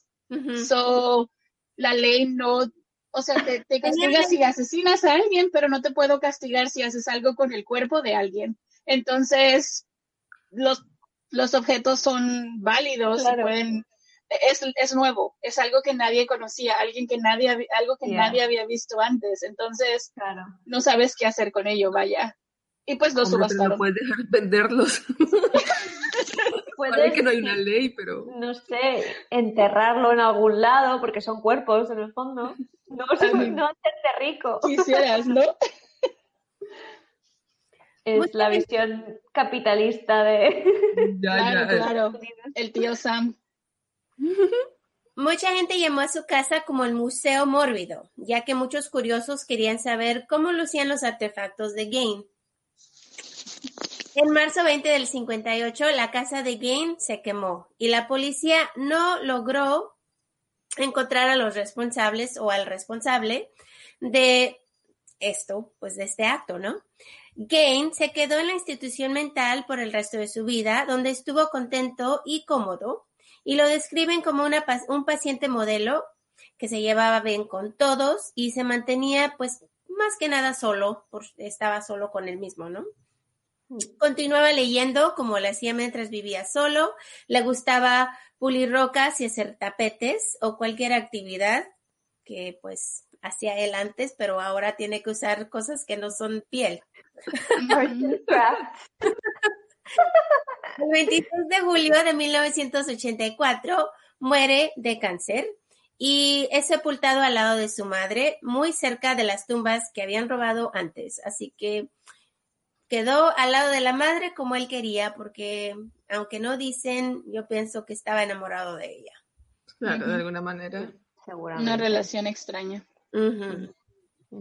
Pues si queréis estar al día de nuestras paridas, podéis seguirnos en Instagram.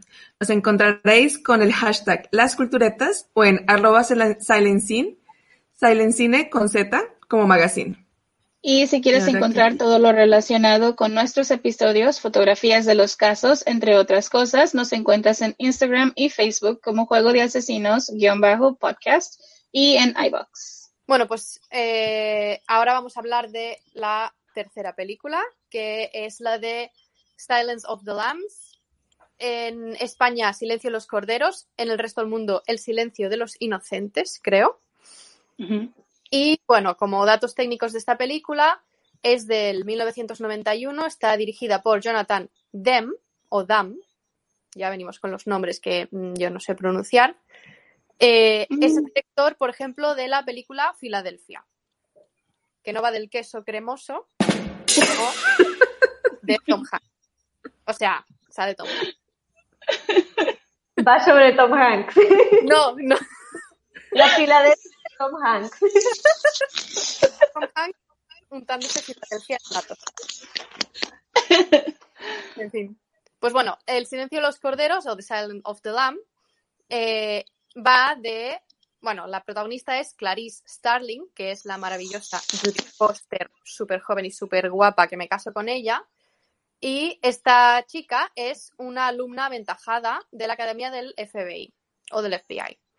Entonces, eh, bueno, mm, explicado rápido y mal y con spoilers, em, los del FBI piden a Clarice, como es una alumna muy aventajada, le piden que hable eh, con Aníbal Lecter, porque, bueno, Aníbal Lecter es un asesino que ya está capturado y él em, es caníbal, ¿vale? Y es un ex psiquiatra.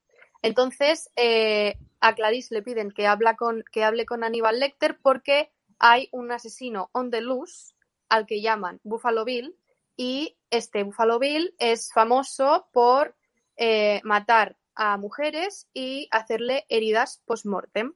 Entonces, en el FBI ven que puede, puede tener alguna relación estos dos asesinos, entonces eh, mandan a Clarice a que hable con Aníbal Lecter, que es interpretado por Anthony Hopkins. Bueno, todo el mundo lo sabrá, ¿no? Pero yo lo digo poco sea. Ahora, en el, o sea, ahora pensándolo bien, es un poco Mindhunter esta idea, ¿no? Sí, un poco sí.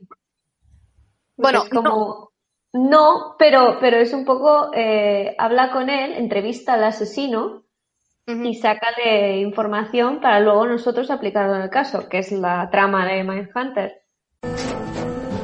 Tras un día de lucharla, te mereces una recompensa, una modelo, la marca de los luchadores. Así que sírvete esta dorada y refrescante lager, porque tú sabes que cuanto más grande sea la lucha, mejor sabrá la recompensa. Pusiste las horas, el esfuerzo, el trabajo duro. Tú eres un luchador y esta cerveza es para ti. Modelo, la marca de los luchadores. Todo con medida, importada por Crown Imports, Chicago, Illinois. Amplify your career through training and development solutions specifically designed for federal government professionals. From courses to help you attain or retain certification, to individualized coaching services, to programs that hone your leadership skills and business acumen, Management Concepts optimizes your professional development. Online, in person, individually, or groups, it's training that's measurably better. Learn more at managementconcepts.com. That's managementconcepts.com. Sí, realmente no empieza siendo así, pero como Claire es muy inteligente y sabe cómo hablar con Aníbal Lecter, consigue que, de una manera muy creepy, porque Aníbal Lecter es muy creepy diciendo cualquier cosa, pues además es que también es muy sádico la manera en cómo la ayuda, pero la ayuda a entender cómo es el cerebro del asesino Buffalo Bill, que es el que están buscando y es el que está inspirado en Ed Gein en algunas cosas. Em, entonces, bueno, em, en la película eh, Buffalo Bill ya ha matado a varias personas, pero eh, cuando nosotros lo vemos, ha capturado a su siguiente víctima, que es, bueno, se llama eh, Christine y es la hija de una senadora. Entonces, bueno, esta película también ha tenido secuelas que todas están inspiradas en libros del mismo nombre, em, escritos por eh, un autor que se llama Thomas Harris. Pero realmente todos los libros hablan sobre todo de Aníbal Lecter y es solo en el primer libro y en el segundo creo que un poquito también que hablan de Buffalo Bill, que es el que nos interesa aquí a nosotras. Eh, y bueno, antes de hablar un poco más de em, del tema del asesino de esta película, eh, me gustaría hablar de dos cosas que me han parecido muy curiosas y que yo no me había fijado y al recolectar información sobre estas películas he dicho, hostia, pues es verdad.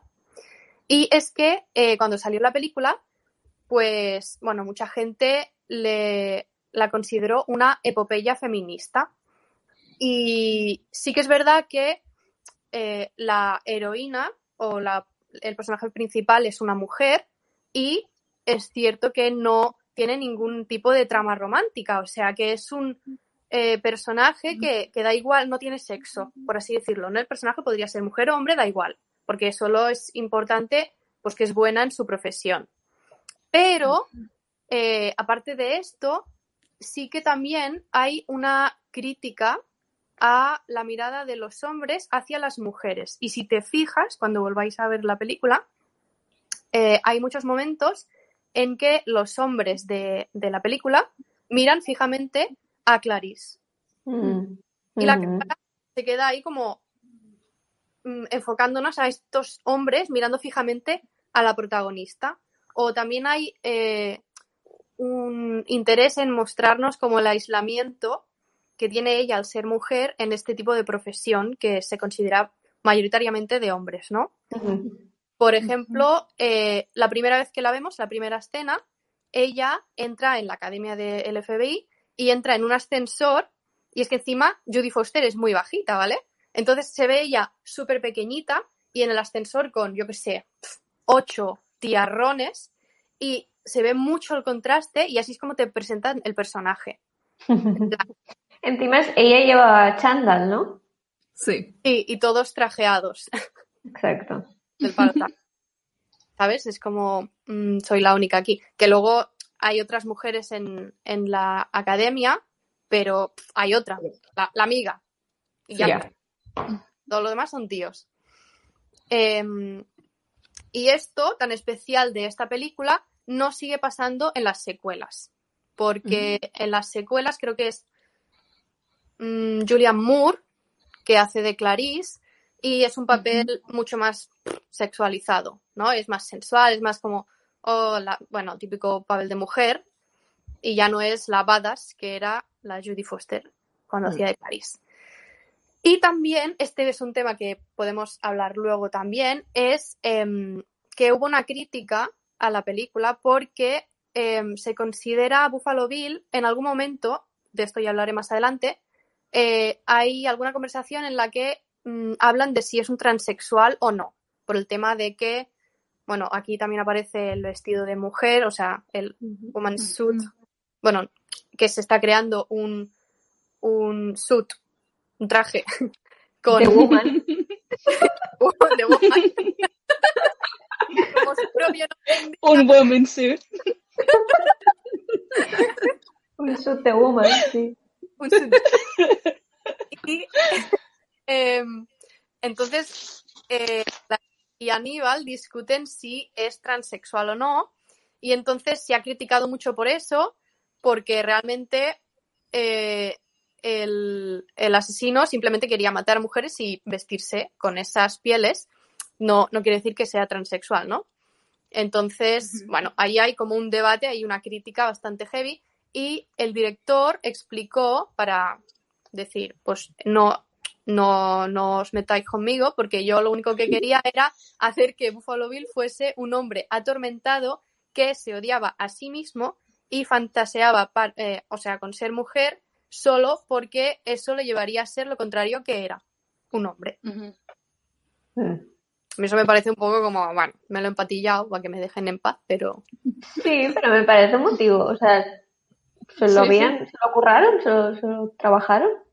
A mí no se, me, no se me hubiera ocurrido. Está bien. ¿Qué? Lo, ¿Te lo acepto. sí. ya. Y así en el momento, no, porque... Yo, yo, me cagaría. Yo diría, ah, pues sí, pues la he cagado. Porque me pillaría en el momento, ¿sabes? En plan. "Ah". Bueno, "Ugh, no puedo. Reaccionar. Eh, y bueno, el asesino que nos interesa de esta película es Buffalo Bill, que aparece menos que Aníbal Lecter porque realmente es el asesino al que están buscando. Entonces vemos algunos momentos, pero no, no vemos muchas escenas de él. Eh, y Buffalo Bill está inspirado en realidad en cuatro asesinos diferentes. El primero, bueno, es obviamente Ed Gein.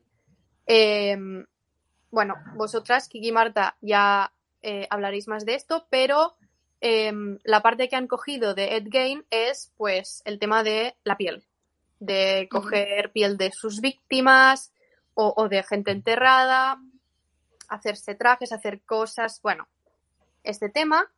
Eh, luego también está inspirado en Ted, Ted Bundy, sobre todo por el modus operandi a la hora de atraer a víctimas, es decir, haciéndose como los desvalidos o eh, que son alguien que necesita ayuda. Entonces la víctima va y dice, oye, ¿necesitas ayuda? Y hacen sí, le ponen un saco en la cabeza y se la llevan. Em, luego Gary Heitnick, Heitnick es otro asesino. Em, este asesino tenía un agujero en su sótano y Buffalo Bill así es como mantiene a sus víctimas pues aisladas o, o atrapadas en un agujero que tiene en el sótano. Y Ed Kemper, em, bueno, esto realmente, mm, bueno, Ed Kemper eh, empezó matando a sus abuelos, ¿vale? Fueron sus primeras víctimas. Y Buffalo Bill, en la película, esto no aparece, pero en las novelas sí. Y es que Buffalo Bill, eh, bueno, fue abandonado por su madre cuando tenía 10 años y entonces se lo quedaron sus abuelos, ¿no? Lo, lo cuidaron solo por dos años porque cuando tenía 12 ya se los... Mató a sus abuelos. Mm. Sí, a los 12 Ya. años mató a sus abuelos. Buffalo Bill. Pero esto sale en el- no en la película. Sí. Entonces, em, momentos en los que aparece Buffalo Bill en la película de El silencio de los corderos y realmente em, no sale mucho, así que cada vez que sale es simplemente para enseñarnos cómo es, qué hace y cosas de su personalidad. O sea, son momentos clave. También porque como estamos eh, viendo a Clarice intentando pues hacer de Mindhunter un poco, pues nos, los enseña- nos lo enseñan en plan, ah, sí, pues ha acertado, ah, pues no, pues mira, cógelo porque está haciendo esto muy chungo. Así que bueno, aparece solo seis veces, ¿vale? Buffalo Bill. Eh, la primera es pues capturando a la víctima, que es Christine. Lo que hace es, eh, va a su casa y lleva como el brazo vendado, lleva como una escayola y hace como que está intentando subir un mueble, bueno, un sofá, eh, a un coche, a una furgoneta como de mudanza. Y no puede, claro, porque está ahí con el brazo chungo. Entonces Christine dice, oye, ¿necesitas ayuda? Y él dice, pues sí, mira, si te puedes poner aquí en la parte en la que se tiene uno que subir dentro del coche y la tía, vale, se sube, se mete, claro, se mete hasta el fondo, porque para meter el sofá Claro. Y y cuando está ahí, pues le da, le da unos golpes y ya pues se queda ahí. Y entonces le abre como la camisa y ve que tiene la piel toda lisita, preparada, un lienzo en blanco, vaya. Y Oh, tú te man. What the fuck? Eh, la segunda vez que sale Buffalo Bill ya vemos su guarida. Guari- guarida barra estudio, ¿vale? Porque es un emprendedor y tiene su estudio. Eh, eh, bueno, vemos, Es artista también. claro, claro, es Bohemio. Es freelance, como diríamos. Hoy en día tendría Etsy y vendería sus cosas con piel humana por ahí. Seguro. Pero yo no había todavía Etsy. eh, Etsy. No, y sí. Eh, bueno, en este momento también vemos pues que la chica está en un agujero, ¿no? Y, eh, y también vemos que Buffalo Bill tiene un perrito muy mono. Al que cuida. O sea, no se puede decir que sea maltratador de animales. Porque está feliz y contento, aseado, tal. Entonces, en este momento que vemos a Buffalo Bill, él está desnudo, eh, como en su mm, escritorio. No vemos lo que está haciendo de momento, pero sí que hay eh, como cuadros, bueno, marcos de madera donde hay piel estirada. Que en ese momento, en la primera vez que ves la película y no conoces a lo mejor que está inspirado en Ed y no sabes el final, pues dices, ah, vale, está haciendo algo, yo qué sé, ¿sabes? Pero no, no, se supone que eso era carne humana que estaría ahí secándose. Y sale ahí, pero es un momento, un detalle que si no te das cuenta, pues no lo pillas. Y yo, de hecho, mm, pensaba que en la película salía una lámpara hecha con recortes humanos. por el tema de Ed Gein. Pero Mm. esto mm, debe ser una de estas verdades que todo el mundo piensa que es real y no. Porque he mirado todas las lámparas de la película una a una. Un poco body moving, ¿eh? Mira, Bueno. analizando las lamparillas. Frame- Pero Aquí no hay nada. Frame por frame. ¿Te exportaste también los frames? Todo. Foto por foto. Ya, todo- hice todo, pero nada. Igual es de estas cosas que nos inventamos todos y realmente creemos que lo hemos visto y en realidad nunca pasó. Exacto. O un efecto Mandela también puede Esto, esto, Sí. es lo que hablo. Esto es, ya. Porque a mí también me sonaba lo de la lámpara y creo Ah. que te lo dije. En Sí. plan, ah, sí, podrías mencionar lo de la lámpara. Sí, sí, es verdad, se lo dijiste. Sí, sí. Y yo, vale, sí, lo menciono seguro. Una mierda para ti. Lo has intentado. Bueno, Lo va a un mencionar, pero para decir que no es verdad. Lo he mencionado al final, pero para decir que, que no. O sea, todo este, estos cinco minutos que llevo hablando no han servido de nada. No- Entonces, la tercera vez que sale Buffalo Bill también sale en su guarida y vemos que le pide a Christine, o sea, la víctima, que se ponga eh, crema hidratante en la piel. Smooth, like you've never felt before. Y claro, la baja, pues con la típica, el típico cubo, ¿no? Porque como está al fondo del, del hoyo este que tiene.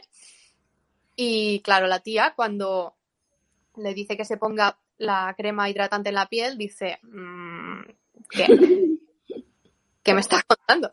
Dame de comer primero y luego, ¿qué coño es esto? O sea, el pack deluxe, pero en un hoyo. No entiende nada. Claro, ahí empieza a decir, hostia, este tío está muy loco, voy a morir.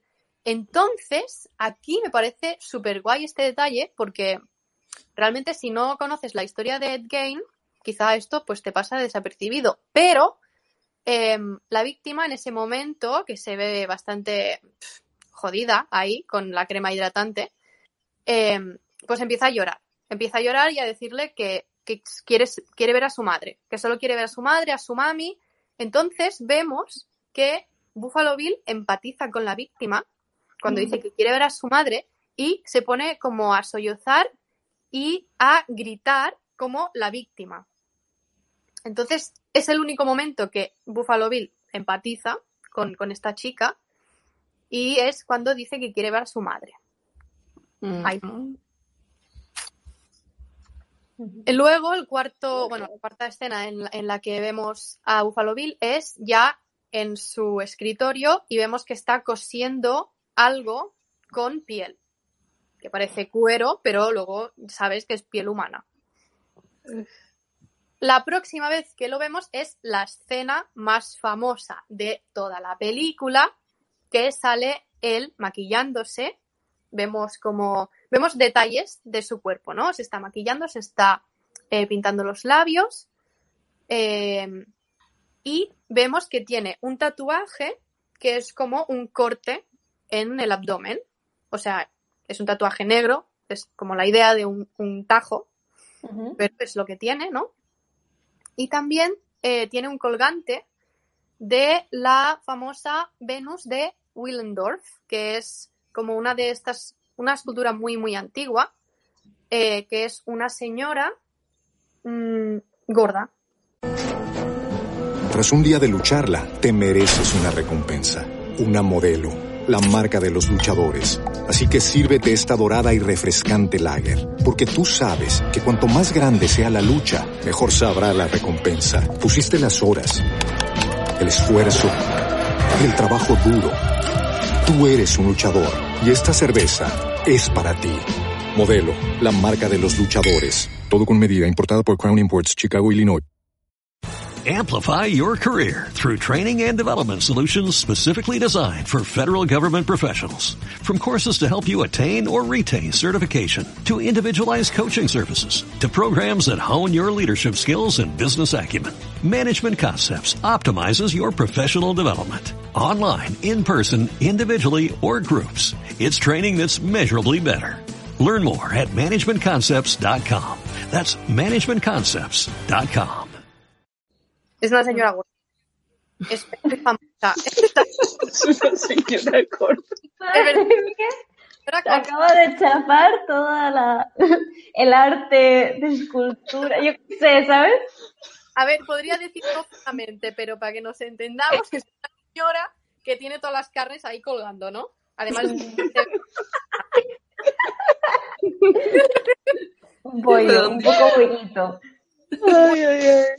Un bollito. y él la tiene como de, en plan colgante.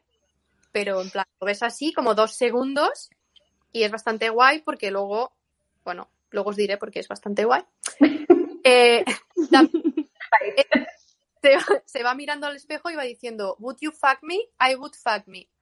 I would fuck you hard o algo así, ¿vale? Se está repitiendo al mismo. Y eh, lleva, atención, un cuero cabelludo que no es el suyo, con pelo. O sea, lleva una peluca que no es una, peli- una peluca que se haya comprado él por Amazon, sino que es que se le ha arrancado el cuero cabelludo a alguien y se lo ha puesto. Ya. Como rubia, tipo así cortita. Entonces, pues está ahí, tiene como una música puesta, está bailando no sé qué, y de repente, pues vemos que está viéndose a él mismo en una cámara que tiene ahí puesta. Y la escena o la imagen más famosa es cuando él se esconde el pene entre las piernas y como que abre así los brazos y parece que sea una mujer. Mm. Y ahí se queda la cosa. Y luego la última vez que vemos a Buffalo Bill ya es como el desenlace, ¿no? Em, primero vemos a Buffalo Bill eh, jugando con una de sus polillas, porque una cosa que hace este asesino es que cuando mata a alguien, eh, mete como una polilla, o se llama polilla, ¿no? Mm. Una mo, Mm. eh, la mete por algún sitio de su víctima. Y eso para él representa la transformación, ¿vale? Porque él quiere transformarse, ¿no? Entonces, pues él tiene como 400 por ahí, ¿vale? Y está jugando con una tal, de repente eh, se entera de que, bueno, se da cuenta de que Christine, la víctima, ha conseguido atrapar a su perrito, al que quiere tanto, entonces le está diciendo, eh, si no me dejas salir, le voy a hacer daño a tu perro. O que ya se había hecho daño y decía, es que tiene que salir a ver a un veterinario, o sea que me tienes que sacar de aquí. Entonces también llaman a la puerta y el Buffalo Bill está ahí todo agobiado, total. Y dice, bueno, vale, me voy a relajar, va a abrir la puerta y es Clarice. Clarice, que no tiene ni puta idea de que ese señor es el asesino, y se piensa que va a hablar con una yayita que vivía en esa casa. Vale, bueno. Y esta parte es un poco así como la más acción, también creepy, porque el, el Buffalo Bill tiene como unas gafas de visión nocturna. Entonces, cuando Clarice se da cuenta de que es el asesino y hay como el rifirrafe y están ahí buscándose los unos a los otros, eh, hay un momento que Ed Gain, ay, perdón, Buffalo Bill, eh, apaga todas las luces y claro, solo ve él, que tiene lo de la visión nocturna. Y la Clarice está ahí como apuntando a nada, porque no ve Ya. nada. Y eso da, mucha tensión. O sea, para mí la peor escena de la película, en plan de terror más psicológico. Mm. O sea, no sabes qué le va a pasar, ¿no? En ese momento, también, antes de que apaguen la luz, es cuando Clarice ve que lo que está haciendo eh, Buffalo Bill es crear, o sea, creándose un woman suit, un woman, con, eh, pero no es de una mujer solo, sino que cada vez que mata a una víctima, pues le recorta un trocito y pues se lo pone, se lo cose. Y por eso todas sus víctimas son mujeres un poco rellenitas, porque tienen más carne. Y no solo eso, sino que las hace pasar hambre para que el cuero les quede como colgandejo, Sí. para que sea más fácil de arrancar. Ah, por Dios. Se Sí, sí. Tiene todo pensado, ¿eh? Sí, lo lleva ahí en la mente. Está todo pensado. Ya. Bueno, pues como habías comparado con otros asesinos para hacer eh, Buffalo Bill, Eh, muy por encima de los que ya, del que estamos hablando hoy, que es Ed Gain, está Ted Bundy, y obviamente yo tenía que hablar de Ted Bundy. Ese es, um, como le decimos en, en, el podcast, mi asesino favorito. Uh, muy por encima de ser ambos uh, Bundy tuvo una infancia difícil. Tenía una um, la adicción de a la pornografía por su abuelo, quien lo obligaba a ser parte de ello, y los maltratos físicos y psicológicos del mismo. Ah, también tenía una figura paterna que lo regía y fue, le mintieron por años de que sus abuelos eran sus padres. Él creía que sus abuelos eran sus padres y su mamá era su hermana o su algo así. Es like una relación medio extraña. Um, en el caso de Gain, era la madre la que era estricta, no el padre. Y debido a su tranquila compostura y su representación, era como más calmado, era muy, ¿cómo se le dice cuando haces todo lo que la madre te pide? Dócil. Obediente. Ajá, muy obediente, muy dócil. Uh, Gain era como, yo atiendo a lo que tú dices y voy a ser mm. igual que tú.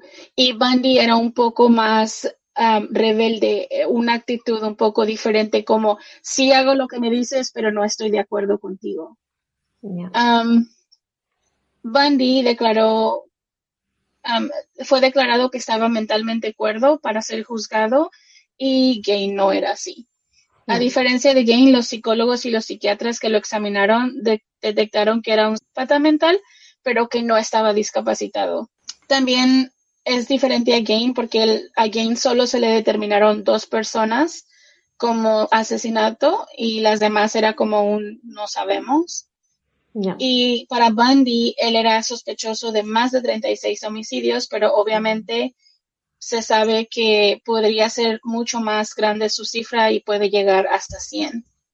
Ah, y obviamente este secreto Bundy se lo llevó a la tumba porque pues al final del día Ah, ya no pudo seguir haciendo tratos con la policía para que lo dejaran salir de Dead Row y nunca van a saber cuántas más personas asesinó, cuántas mujeres más. También era bastante guapo, ¿no? Sí. Bunny? Para la época yo creo que sí era bien parecido.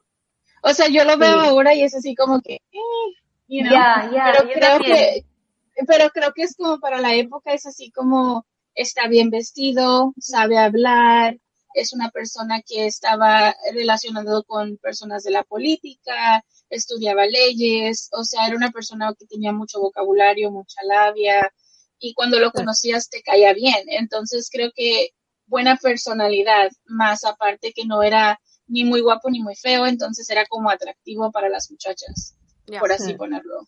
Ok, yo les hablo de Gary Heidnick. Al igual que Bandy, tenía figuras paternas abusivas, fue abusado emocionalmente por su padre, ah, sufría de humillaciones, no era bueno de las, en la escuela, pero su IQ era de 148, era muy inteligente, pero pues se podría decir, ¿no? No usó su cerebro para cosas buenas.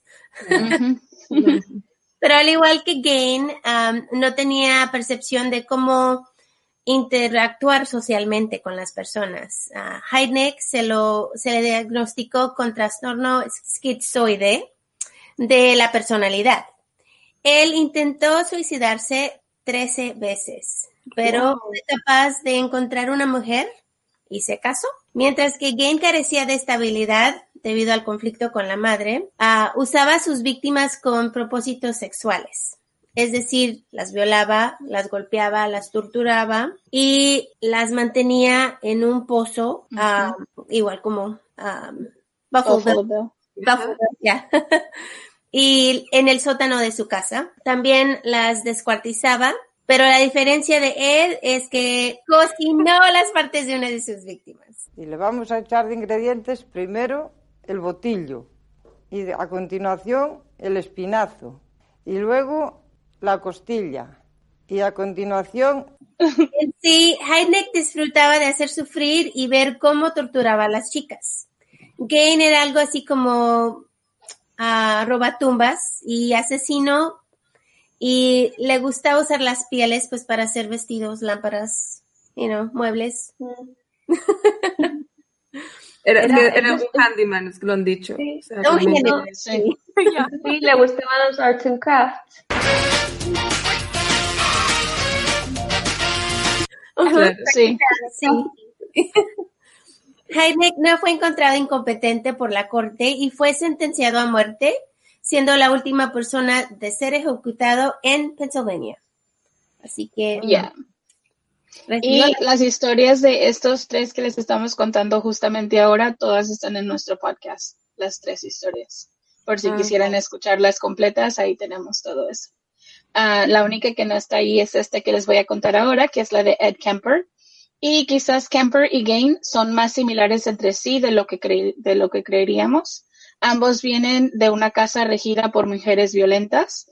Su madre era alcohólica y lo acusaba de haber sido la razón de su divorcio y lo criticaba más y lo forzaba a vivir en el sótano para que no estuviera cerca de sus hermanas porque eh, la madre decía que los hombres eran eh, de nacimiento eran malos y es solamente por ser hombre iba a violar a sus hermanas. Entonces lo aislaba y le decía tienes que irte a, dormir al sótano Ah, siempre trataba de ganar aproximación con ella pero no lo lograba. Era como él quería la aceptación de la madre pero la madre no quería dar su brazo a torcer. Ah, Gain, por otra parte, era como la madre los aceptaba, pero era grosera y era ah, agresiva con ellos mentalmente, no nada más, no como, como en el caso de, de Kemper, que es física, mental y en todo aspecto. Ah, Kemper siempre fantaseaba con asesinar a su madre. Y, y Gain no, para Gain su mamá era un dios. Entonces es diferente la perspectiva que tienen ambos. Ah, a diferencia de Gain, ambas mujeres eran responsables de traer la forma y la imagen en que ambos asesinos interactuaban con las mujeres. Una relación de amor y odio que era demasiado confusa.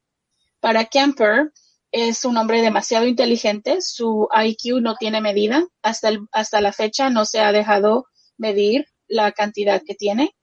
Um, y como dato curioso de este hombre es que cuando él ah, le hicieron sus primeros IQ test, que sacó una cantidad muy alta, ah, la siguiente vez trató de hacer, de hacer un score más bajo y lo logró. Y conforme se dieron cuenta que no lograban medirlo, ah, hicieron que él administrara los tests a las demás inmates, porque pues no dejaba medirse su inteligencia. Sí. Kemper es un manipulador, es capaz y, y puede, pu- puede sobreponerse mental y físicamente, ya que es un hombre enorme, mide seis pies, arriba de seis pies, y pesaba, cuando lo agarraron, alrededor de 300 libras. La cárcel hace un poquito más para ti, so, probablemente un poquito más, poquito menos ahora. Am, Kemper eh, fue diagnosticado con personalidad antisocial, es narcisista, tiene ansiedad social y es un asesino organizado. Ah, intentó usar el insanity plea, al igual que Gain, pero obviamente los años en los que esto ocurrió es diferente, es un tiempo distinto. Y a diferencia de él, fue encontrado legalmente sano y podía identificar entre el bien y el mal. Y pues ahora continúa en una prisión que está muy cerca de aquí. Ah, muy bien. En serio, podríais ir a verlo. Bueno, claro, es- no, pero no, no a verlo, pero sí, está No, en no. una prisión, creo que es Vacaville. Wow. Wow, pero es que realmente este asesino que, que cuentas eh, me recuerda mucho también a Aníbal Lecter. O sea, la cuestión de que es inteligente, narcisista, que tiene, o sea, porque Aníbal Lecter es supremamente inteligente. Claro. Entonces, Y me- me es una persona que, que cuando los oficiales lo conocieron, porque ellos lo conocieron, obviamente cuando asesina a sus abuelos va a prisión y cuando sale por ser menor de edad se le, se le borra el récord, pero los oficiales le conocían y era amigo de los oficiales. Cuando las personas platicaban con él, ah, ganaba que le dieran tratos mejores, sabía cómo manipularlos, era como, eran sus amigos, incluso cuando asesina a la madre, porque para él comenzar a asesinar mujeres, el, el punto específico era ir a asesinar a su madre, era como práctico, ah, voy a practicar hasta que tenga tiempo de matar a mi mamá. Hizo eso, a su madre por, le llama por teléfono al oficial de la, de la comandancia y le dice, hey, acabo de matar a mi mamá. Y la gente así como de, ah, estás loco, le, le cuelgan.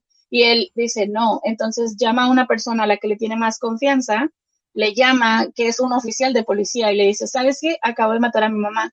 Y ya el oficial le dice, ok, vamos a hacer esto y esto y esto. Y, o sea, como si fuera un amigo, como si le, le el nivel de, de, de manipulación y el nivel de, de sentirte identificado con él, incluso hasta el momento de sentirte sorry for him, like te sientes como que, oh, pobrecito, y dices, ¿cómo estoy en este predicamento pensando, ay, pobrecito, si él acaba de matar toda esta gente?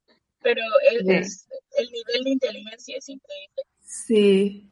Al igual, él conoció a todos los policías y a todas las personas que conocía porque él quiso ser policía pero estaba muy alto y muy pesado, así que no se pudo meter a la, a, la, para ser un policía, pues no, no, no lo aceptaron. Pero igual él conoció a todas las, a todas las personas del, de ahí y además trabajaba en una escuela donde trabajaba su madre. Entonces también ahí es donde conoció personas. Era muy conocido, era muy popular y todo el mundo lo quería. Tenía una manera de hablar con las personas y como era como un gentle giant, un, gigante, pues sí, un osito. Mm. Y así mm. es como, así es como se, se la pasó toda su vida, porque pues de, mm. de que era, de que era conocido y, y pues por ser grande y por ser alto, pues todo el mundo sabía quién era él, ¿no? No. De hecho, siento, siento mencionarlo otra vez, pero la serie de Mindhunter, estoy muy pesada porque acabo de, volver a ver la serie, por eso. la em, serie está basada en el libro real de, de, John Douglas, que es un agente del FBI que nosotros adoramos y amamos, hemos leído sus libros y buscado toda la información sobre él. Pero él explica, cuando él conoció a Kemper, fue increíble para él ver a esta persona. Cuando él lo describe en su libro, es como yo veía a esta persona y yo no me imaginaba, no podía hacer la conexión entre el asesino y esta persona que estaba viendo hasta el momento en el que comenzaban a hablar del crimen contra su padre. Y cuando comenzaban a hablar de ese crimen, él decía, tiene un shift en los ojos. Tú lo ves y puedes de, un segundo a otro darte cuenta cuando esa persona cambia de ser la persona que estás hablando happy, nice, el asesino en serie que conoces. Y cuando le toca la mano y, él se queda como en shock, es como, creo que esas son de las cosas más bonitas en el libro que te explica como prácticamente que a veces se nos olvida que son seres humanos. Los vemos como el monstruo, el, algo que, que, es inalcanzable, algo que no que no nos imaginamos y después decimos, es un ser humano como yo pero que está totalmente fucked up, que su mente es completamente diferente a la mía y yo jamás haría lo que él hizo, pero como que te da ese, ese como hilo de decir, oh, a lo mejor quizás puedo pensar en él como un ser humano aparte del asesino en serie y del monstruo. Sí, de hecho en las tres, bueno, en la matanza de Texas la verdad no lo pude ver porque sabiendo que estaba basado en Ed Gein y esto me, dio mucha ansiedad porque de imaginarme qué podía ser. Pero en tanto en El silencio de los corderos como en Psicosis intentan que seas empático con el, con el asesino, ¿no? O sea, de que le veas esa parte humana. Eh, Marina explicaba el caso de Buffalo Bill cuando eh, recordaba a su madre. Y en Psicosis también, cuando, cuando termina de limpiar todo el asesinato, el primer asesinato que aparece, que el coche está en la ciénaga y que no va, y que no se hunde del todo. Entonces ahí plan, mierda, mierda, lo van a pillar. No, no, no. ¿Sabes? O sea, y eso es algo que se hace porque al final es lo que tú dices, Kiki. Son, son seres humanos y sí están jodidos de la cabeza, pero por otra parte, jolín, cómo han llegado, ¿no? A esa situación. Y como último detalle para, por parte de nosotras, los niños que sabían de las, de las hazañas, pues, de Kane, Ah, comentaban comenzaron a hacer canciones y a hacer bromas que era como en esfuerzo de combatir lo que estaba pasando, los casos siniestros con la risa, que es a lo que actualmente le conocemos como el humor negro. se puede decir que comenzó a nacer a partir de este, de este asesino y en esos tiempos se le conocía como Gainers, pero rápidamente se hizo muy popular durante todo el mundo y después se le quitó el nombre, pero prevaleció esa idea de hacer chistes de cosas obscuras, por así decirlo, que es, you know, ahora se le conoce como humor negro y creo que pues mucha gente ya lo sabe de antemano, pero no sabía, cuando lo investigamos no sabíamos que tenía como un origen y vaya, que sí está de locos. Interesante, sí, sí. O sea, en el fondo nosotras nos gusta el humor gainer, somos gainers. En el fondo. ya, creo que sí. Weird. Vaya. I know. De ahí la conexión, todo estaba Sí. escrito. Claro. El destino. Lo que pasa es que mm, el caso de Dead Game es bastante, o sea, si lo piensas es bastante doloroso, o sea, realmente fue una persona que no tuvo nunca una oportunidad. Y eso también es lo que lo hace lo más tenebroso, o sea, que la persona en la que tú más confías en el mundo, que es tu madre, sea capaz de hacerte tantísimo daño, es que es la idea más terrorífica que se me puede ocurrir, ¿no? Y yo creo que por eso es que también tantas películas han basado, porque eh, psicosis, bueno, se ve muy, muy claramente, el, y el miedo que da de, de la madre, pero luego en la matanza de Texas también, o sea, toda la familia, todo el núcleo familiar está involucra- involucrado Sí. y es, la idea es terrorífica, ¿no? Sí. Mm. Incluso también el hecho de que sea un asesino en serie con tanta información ah, o un asesino con tanta información, porque cuando cubres casos como nosotros hemos cubierto casos que son antes de, de este tiempo, de los 30, y es como asesinan a alguien, un pistolazo, se muere, lo llevan a enterrar, ¿me entiendes? Es como, ok, lo mató, lo apuñaló y lo fue a enterrar. Pero esto, Ya. este caso es bizarro, es como es más allá de simplemente asesinar a alguien, es descuartizar, quitar la piel, hacer esto, hacer esto otro. Y dices, ah, para la mente humana es como mind blown, como cómo voy a creer yo que alguien tiene en su cabeza la idea de que puede crear una lámpara de la piel de alguien. ¿Me entiendes? Sí. Entonces creo que eso Sí. también es como una un punto que la que las personas tomaron para hacer todas estas películas es porque todavía no logras entender cómo es posible que eso haya ocurrido y él nunca dijo mentiras. A todo el mundo le decía que sí lo tenía y nadie le creyó. Es verdad. Es como que te deja un mal sabor de boca porque no sabes cómo entenderlo, no sabes cómo hacer ra- razonamiento lógico de ello, vaya, porque una persona como tú y como yo no vamos a ir Ya. por la vida pensando, ah, mira, ese chavo se ve bien para una lámpara, you know what I mean? o sea, no vas por la vida pensando No. esas cosas, ni voy a ir a No. ver a un, voy a buscar un, un cementerio para sacar a una persona, o sea, jamás en la vida se te ocurriría. Y creo Ya. que esas son de las cosas que Hollywood se toma y se engancha y dice, ok, voy a llamar la atención de las personas con esto, vaya, con este hook. Ya, es Sí, que es muy sí. interesante y es, y es lo que dices, todavía no se sabe por qué hacía estas cosas realmente, ¿no? Además eso, porque es que es lo que dices, ¿cómo se te ocurre? O sea, ¿cómo acabas diciendo, oh, voy a hacerme una lámpara con un cuerpo? Ya, ya. Sí, es que aparte no se, no se ha descubierto realmente que fuera caníbal, ¿no? O sea, porque dices, mira, me lo como y aprovecho y hago, vale. Eso lo puedes ver un poco más lógico, pero según lo que yo he leído y también las investigaciones que ustedes nos han traído, no hay evidencias realmente que él se comiera la carne. Entonces, realmente lo que buscaba era el ornamento, ¿no? O sea, tanto Sí, claro. para la casa como para los vestidos, Ujú. etcétera. O guardar piezas en casa, en, la, en cajas como una caja de narices, una caja de pies, una caja de manos. O sea, ¿qué lógica le hayas tú a eso? ¿En qué, en qué momento dices, oh sí, yo voy a sacar una caja? ¿Entiendes? Es como que no entiendo, no comprendo. Mi cerebro no me da para eso. Y Claro. es, es algo que ellos pues creo que hasta el día de hoy nunca lo vamos a entender. No tratamos nunca como de justificar las acciones de nadie, pero sí como más o menos comprender cómo se desataron las cosas y cómo comenzó de ser un niño maltratado y todo esto. Y como dices tú, no había ah, para dónde más ir. No tenía un chance de hacer otra cosa, vaya.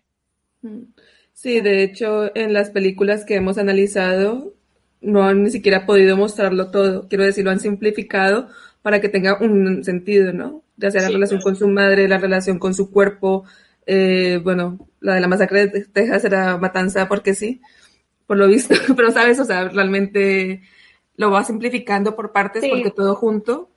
Pero hay una escena que no lo he mencionado, pero sí que hay una escena que, que, que es cuando él está preparando la cena, el Leatherface ahí con su máscara y su vestido y tal, están ahí cocinando la cena y viene el padre y se ve que es muy abusivo contra él. Y Leatherface es un asesino súper chungo, pero cuando viene su padre con un palo, se caga de miedo. Y, se asusta y baja la cabeza y se tira para atrás, como dicen, ¿sabes? Que, que, no quiere saber nada.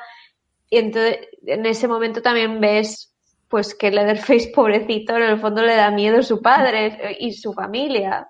Entonces, ahí está un poco también la relación de Jane, pero, pero sí que es verdad que la mayor parte de la peli es matar por placer.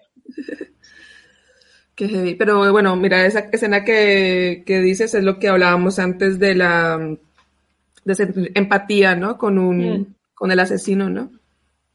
Que las tres películas lo tienen.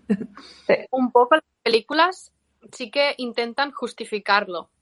Por ejemplo, mm, en La Matanza de Texas, pues esto, era un niño maltratado, no sé qué.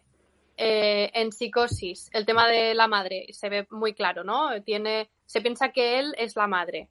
Eh, en el caso de Buffalo Bill, intentan buscarle este tema de es un transexual o, quiere ser una mujer porque no sé qué, pero en la vida real no sabemos por qué hacía todo lo que hacía. Entonces, ahí se ha resuelto. Pero en las películas, como que la gente, si no resuelves eso, es como, hostia, no, necesito un poco de closure. Sí, sí, total. Sí. Total, pero ahí es lo que hablábamos al principio, que, que la, realidad es más fuerte que la ficción, porque realmente no vamos a tener nunca un closure de Dead Gay. Ni de muchos otros asesinos de los que ustedes comentan en su podcast, por ejemplo. Sí. Bueno, pues hemos llegado al final de nuestro programa especial sobre Ed Game en colaboración con Juegos de Asesinos. Gracias Marty y Kiki por este fantástico capítulo. Si les gustó el contenido de True Crime y las investigaciones que han hecho, les recomendamos seguirlas en Evox y en Instagram por eh, arroba de asesinos barra baja podcast. Muchísimas gracias a ustedes por invitarnos. Ah, estamos agradecidas de la colaboración de verdad que estamos emocionadas por ser parte de esto. Y uh, pues nada, si nos quieren seguir, como ya les comentó, estamos en ebooks. Uh, acabamos de um, girarnos como un ebooks original. Y pues pueden encontrarnos en las páginas um, de Instagram y Facebook. Uh, pueden, tenemos dos temporadas, la segunda temporada está por terminar ahora en diciembre. Y pues nada, que volvemos con la tercera temporada más adelante. Ah, de verdad, muchísimas gracias, chicas. Ah, fue un placer estar aquí con ustedes. Ya, muchas gracias, chicas. Estamos agradecidas con ustedes. Estuvo muy fan hacer esto con ustedes. Y ojalá y vayan a visitar a las chicas también, que tienen un podcast un poquito diferente al nuestro, pero igual muy, muy bueno. Así que si quieren saber más de criminales y asesinos en serie, vayan con nosotros. Si quieren saber más de movies, vayan con las chicas, ellas lo saben todo. Aquí tienen dos podcasts al precio de uno totalmente. Así que tienen para escuchar primero uno y después otro y ya montarse el fin de semana mm, podcastero de maravilla. Eh, Carla Marina, ¿quieren decir algo? De trabajo. Exactamente, por favor. No, bueno, yo quería decir que muchas gracias, que a nosotras también nos ha hecho mucha ilu tener a expertas en asesinos, porque ya hemos dicho que nosotras hablamos de lo que nos da la gana, pero no tenemos ni puñetera idea de nada. Y por expertos en este podcast. Muchas gracias y ha sido muy chachi. Yo que soy súper fan de asesinos en serie y bueno, de vuestro podcast también, para mí estoy un poco starstruck oh. porque os sigo y, y, sí, y lo hacéis súper bien. Eh, analizan todos los diferentes asesinos, sus historias y todo, así que recomiendo mucho Juego de Asesinos. Y nada, muchas gracias porque ha sido muy divertido, la verdad, hacer estas dos partes. Mm. Creo que ha sido bastante interesante. Y para nosotras también es una nueva oportunidad de hacer algo diferente, porque sí, hemos hablado de pelis como muchas otras veces, pero hemos podido hablar un poco de, del perfil, ¿no? Y del asesino en sí, cosa que cuando estamos solas es diferente porque no sabemos mucho. Tenemos ese toque de expertas ahora. no. Y la verdad es que yo por mi parte nada más que añadir que lo que han dicho eh, Marina y Carla, muchísimas gracias, ha sido un honor eh, poder grabar con ustedes, que son súper profesionales y bueno, la verdad es que muy guay. Así que sin, y decirles a ustedes, a nuestros oyentes, que si quedaron con ganas de más información sobre El carnicero de Plainfield, hay un par de películas que retratan la vida del asesino. Está Ed Gein de 2017, perdón, Ed Gein desde 2000 y The Butcher of Plainfield del 2007. Y pues sin nada más que decir, simplemente recordarles que nos pueden seguir en las redes sociales de Silent Scene. Solo tenéis que buscaros en Silent Scene con Z nos encontraréis en Instagram, Facebook, Twitter y YouTube. Allí publiquemos noticias de cultura, memes y demás contenido de, que hacemos especialmente para ustedes, tanto en el blog de Salencín como en el podcast de las culturetas. Muchas gracias y hasta luego. Adiós. Adiós.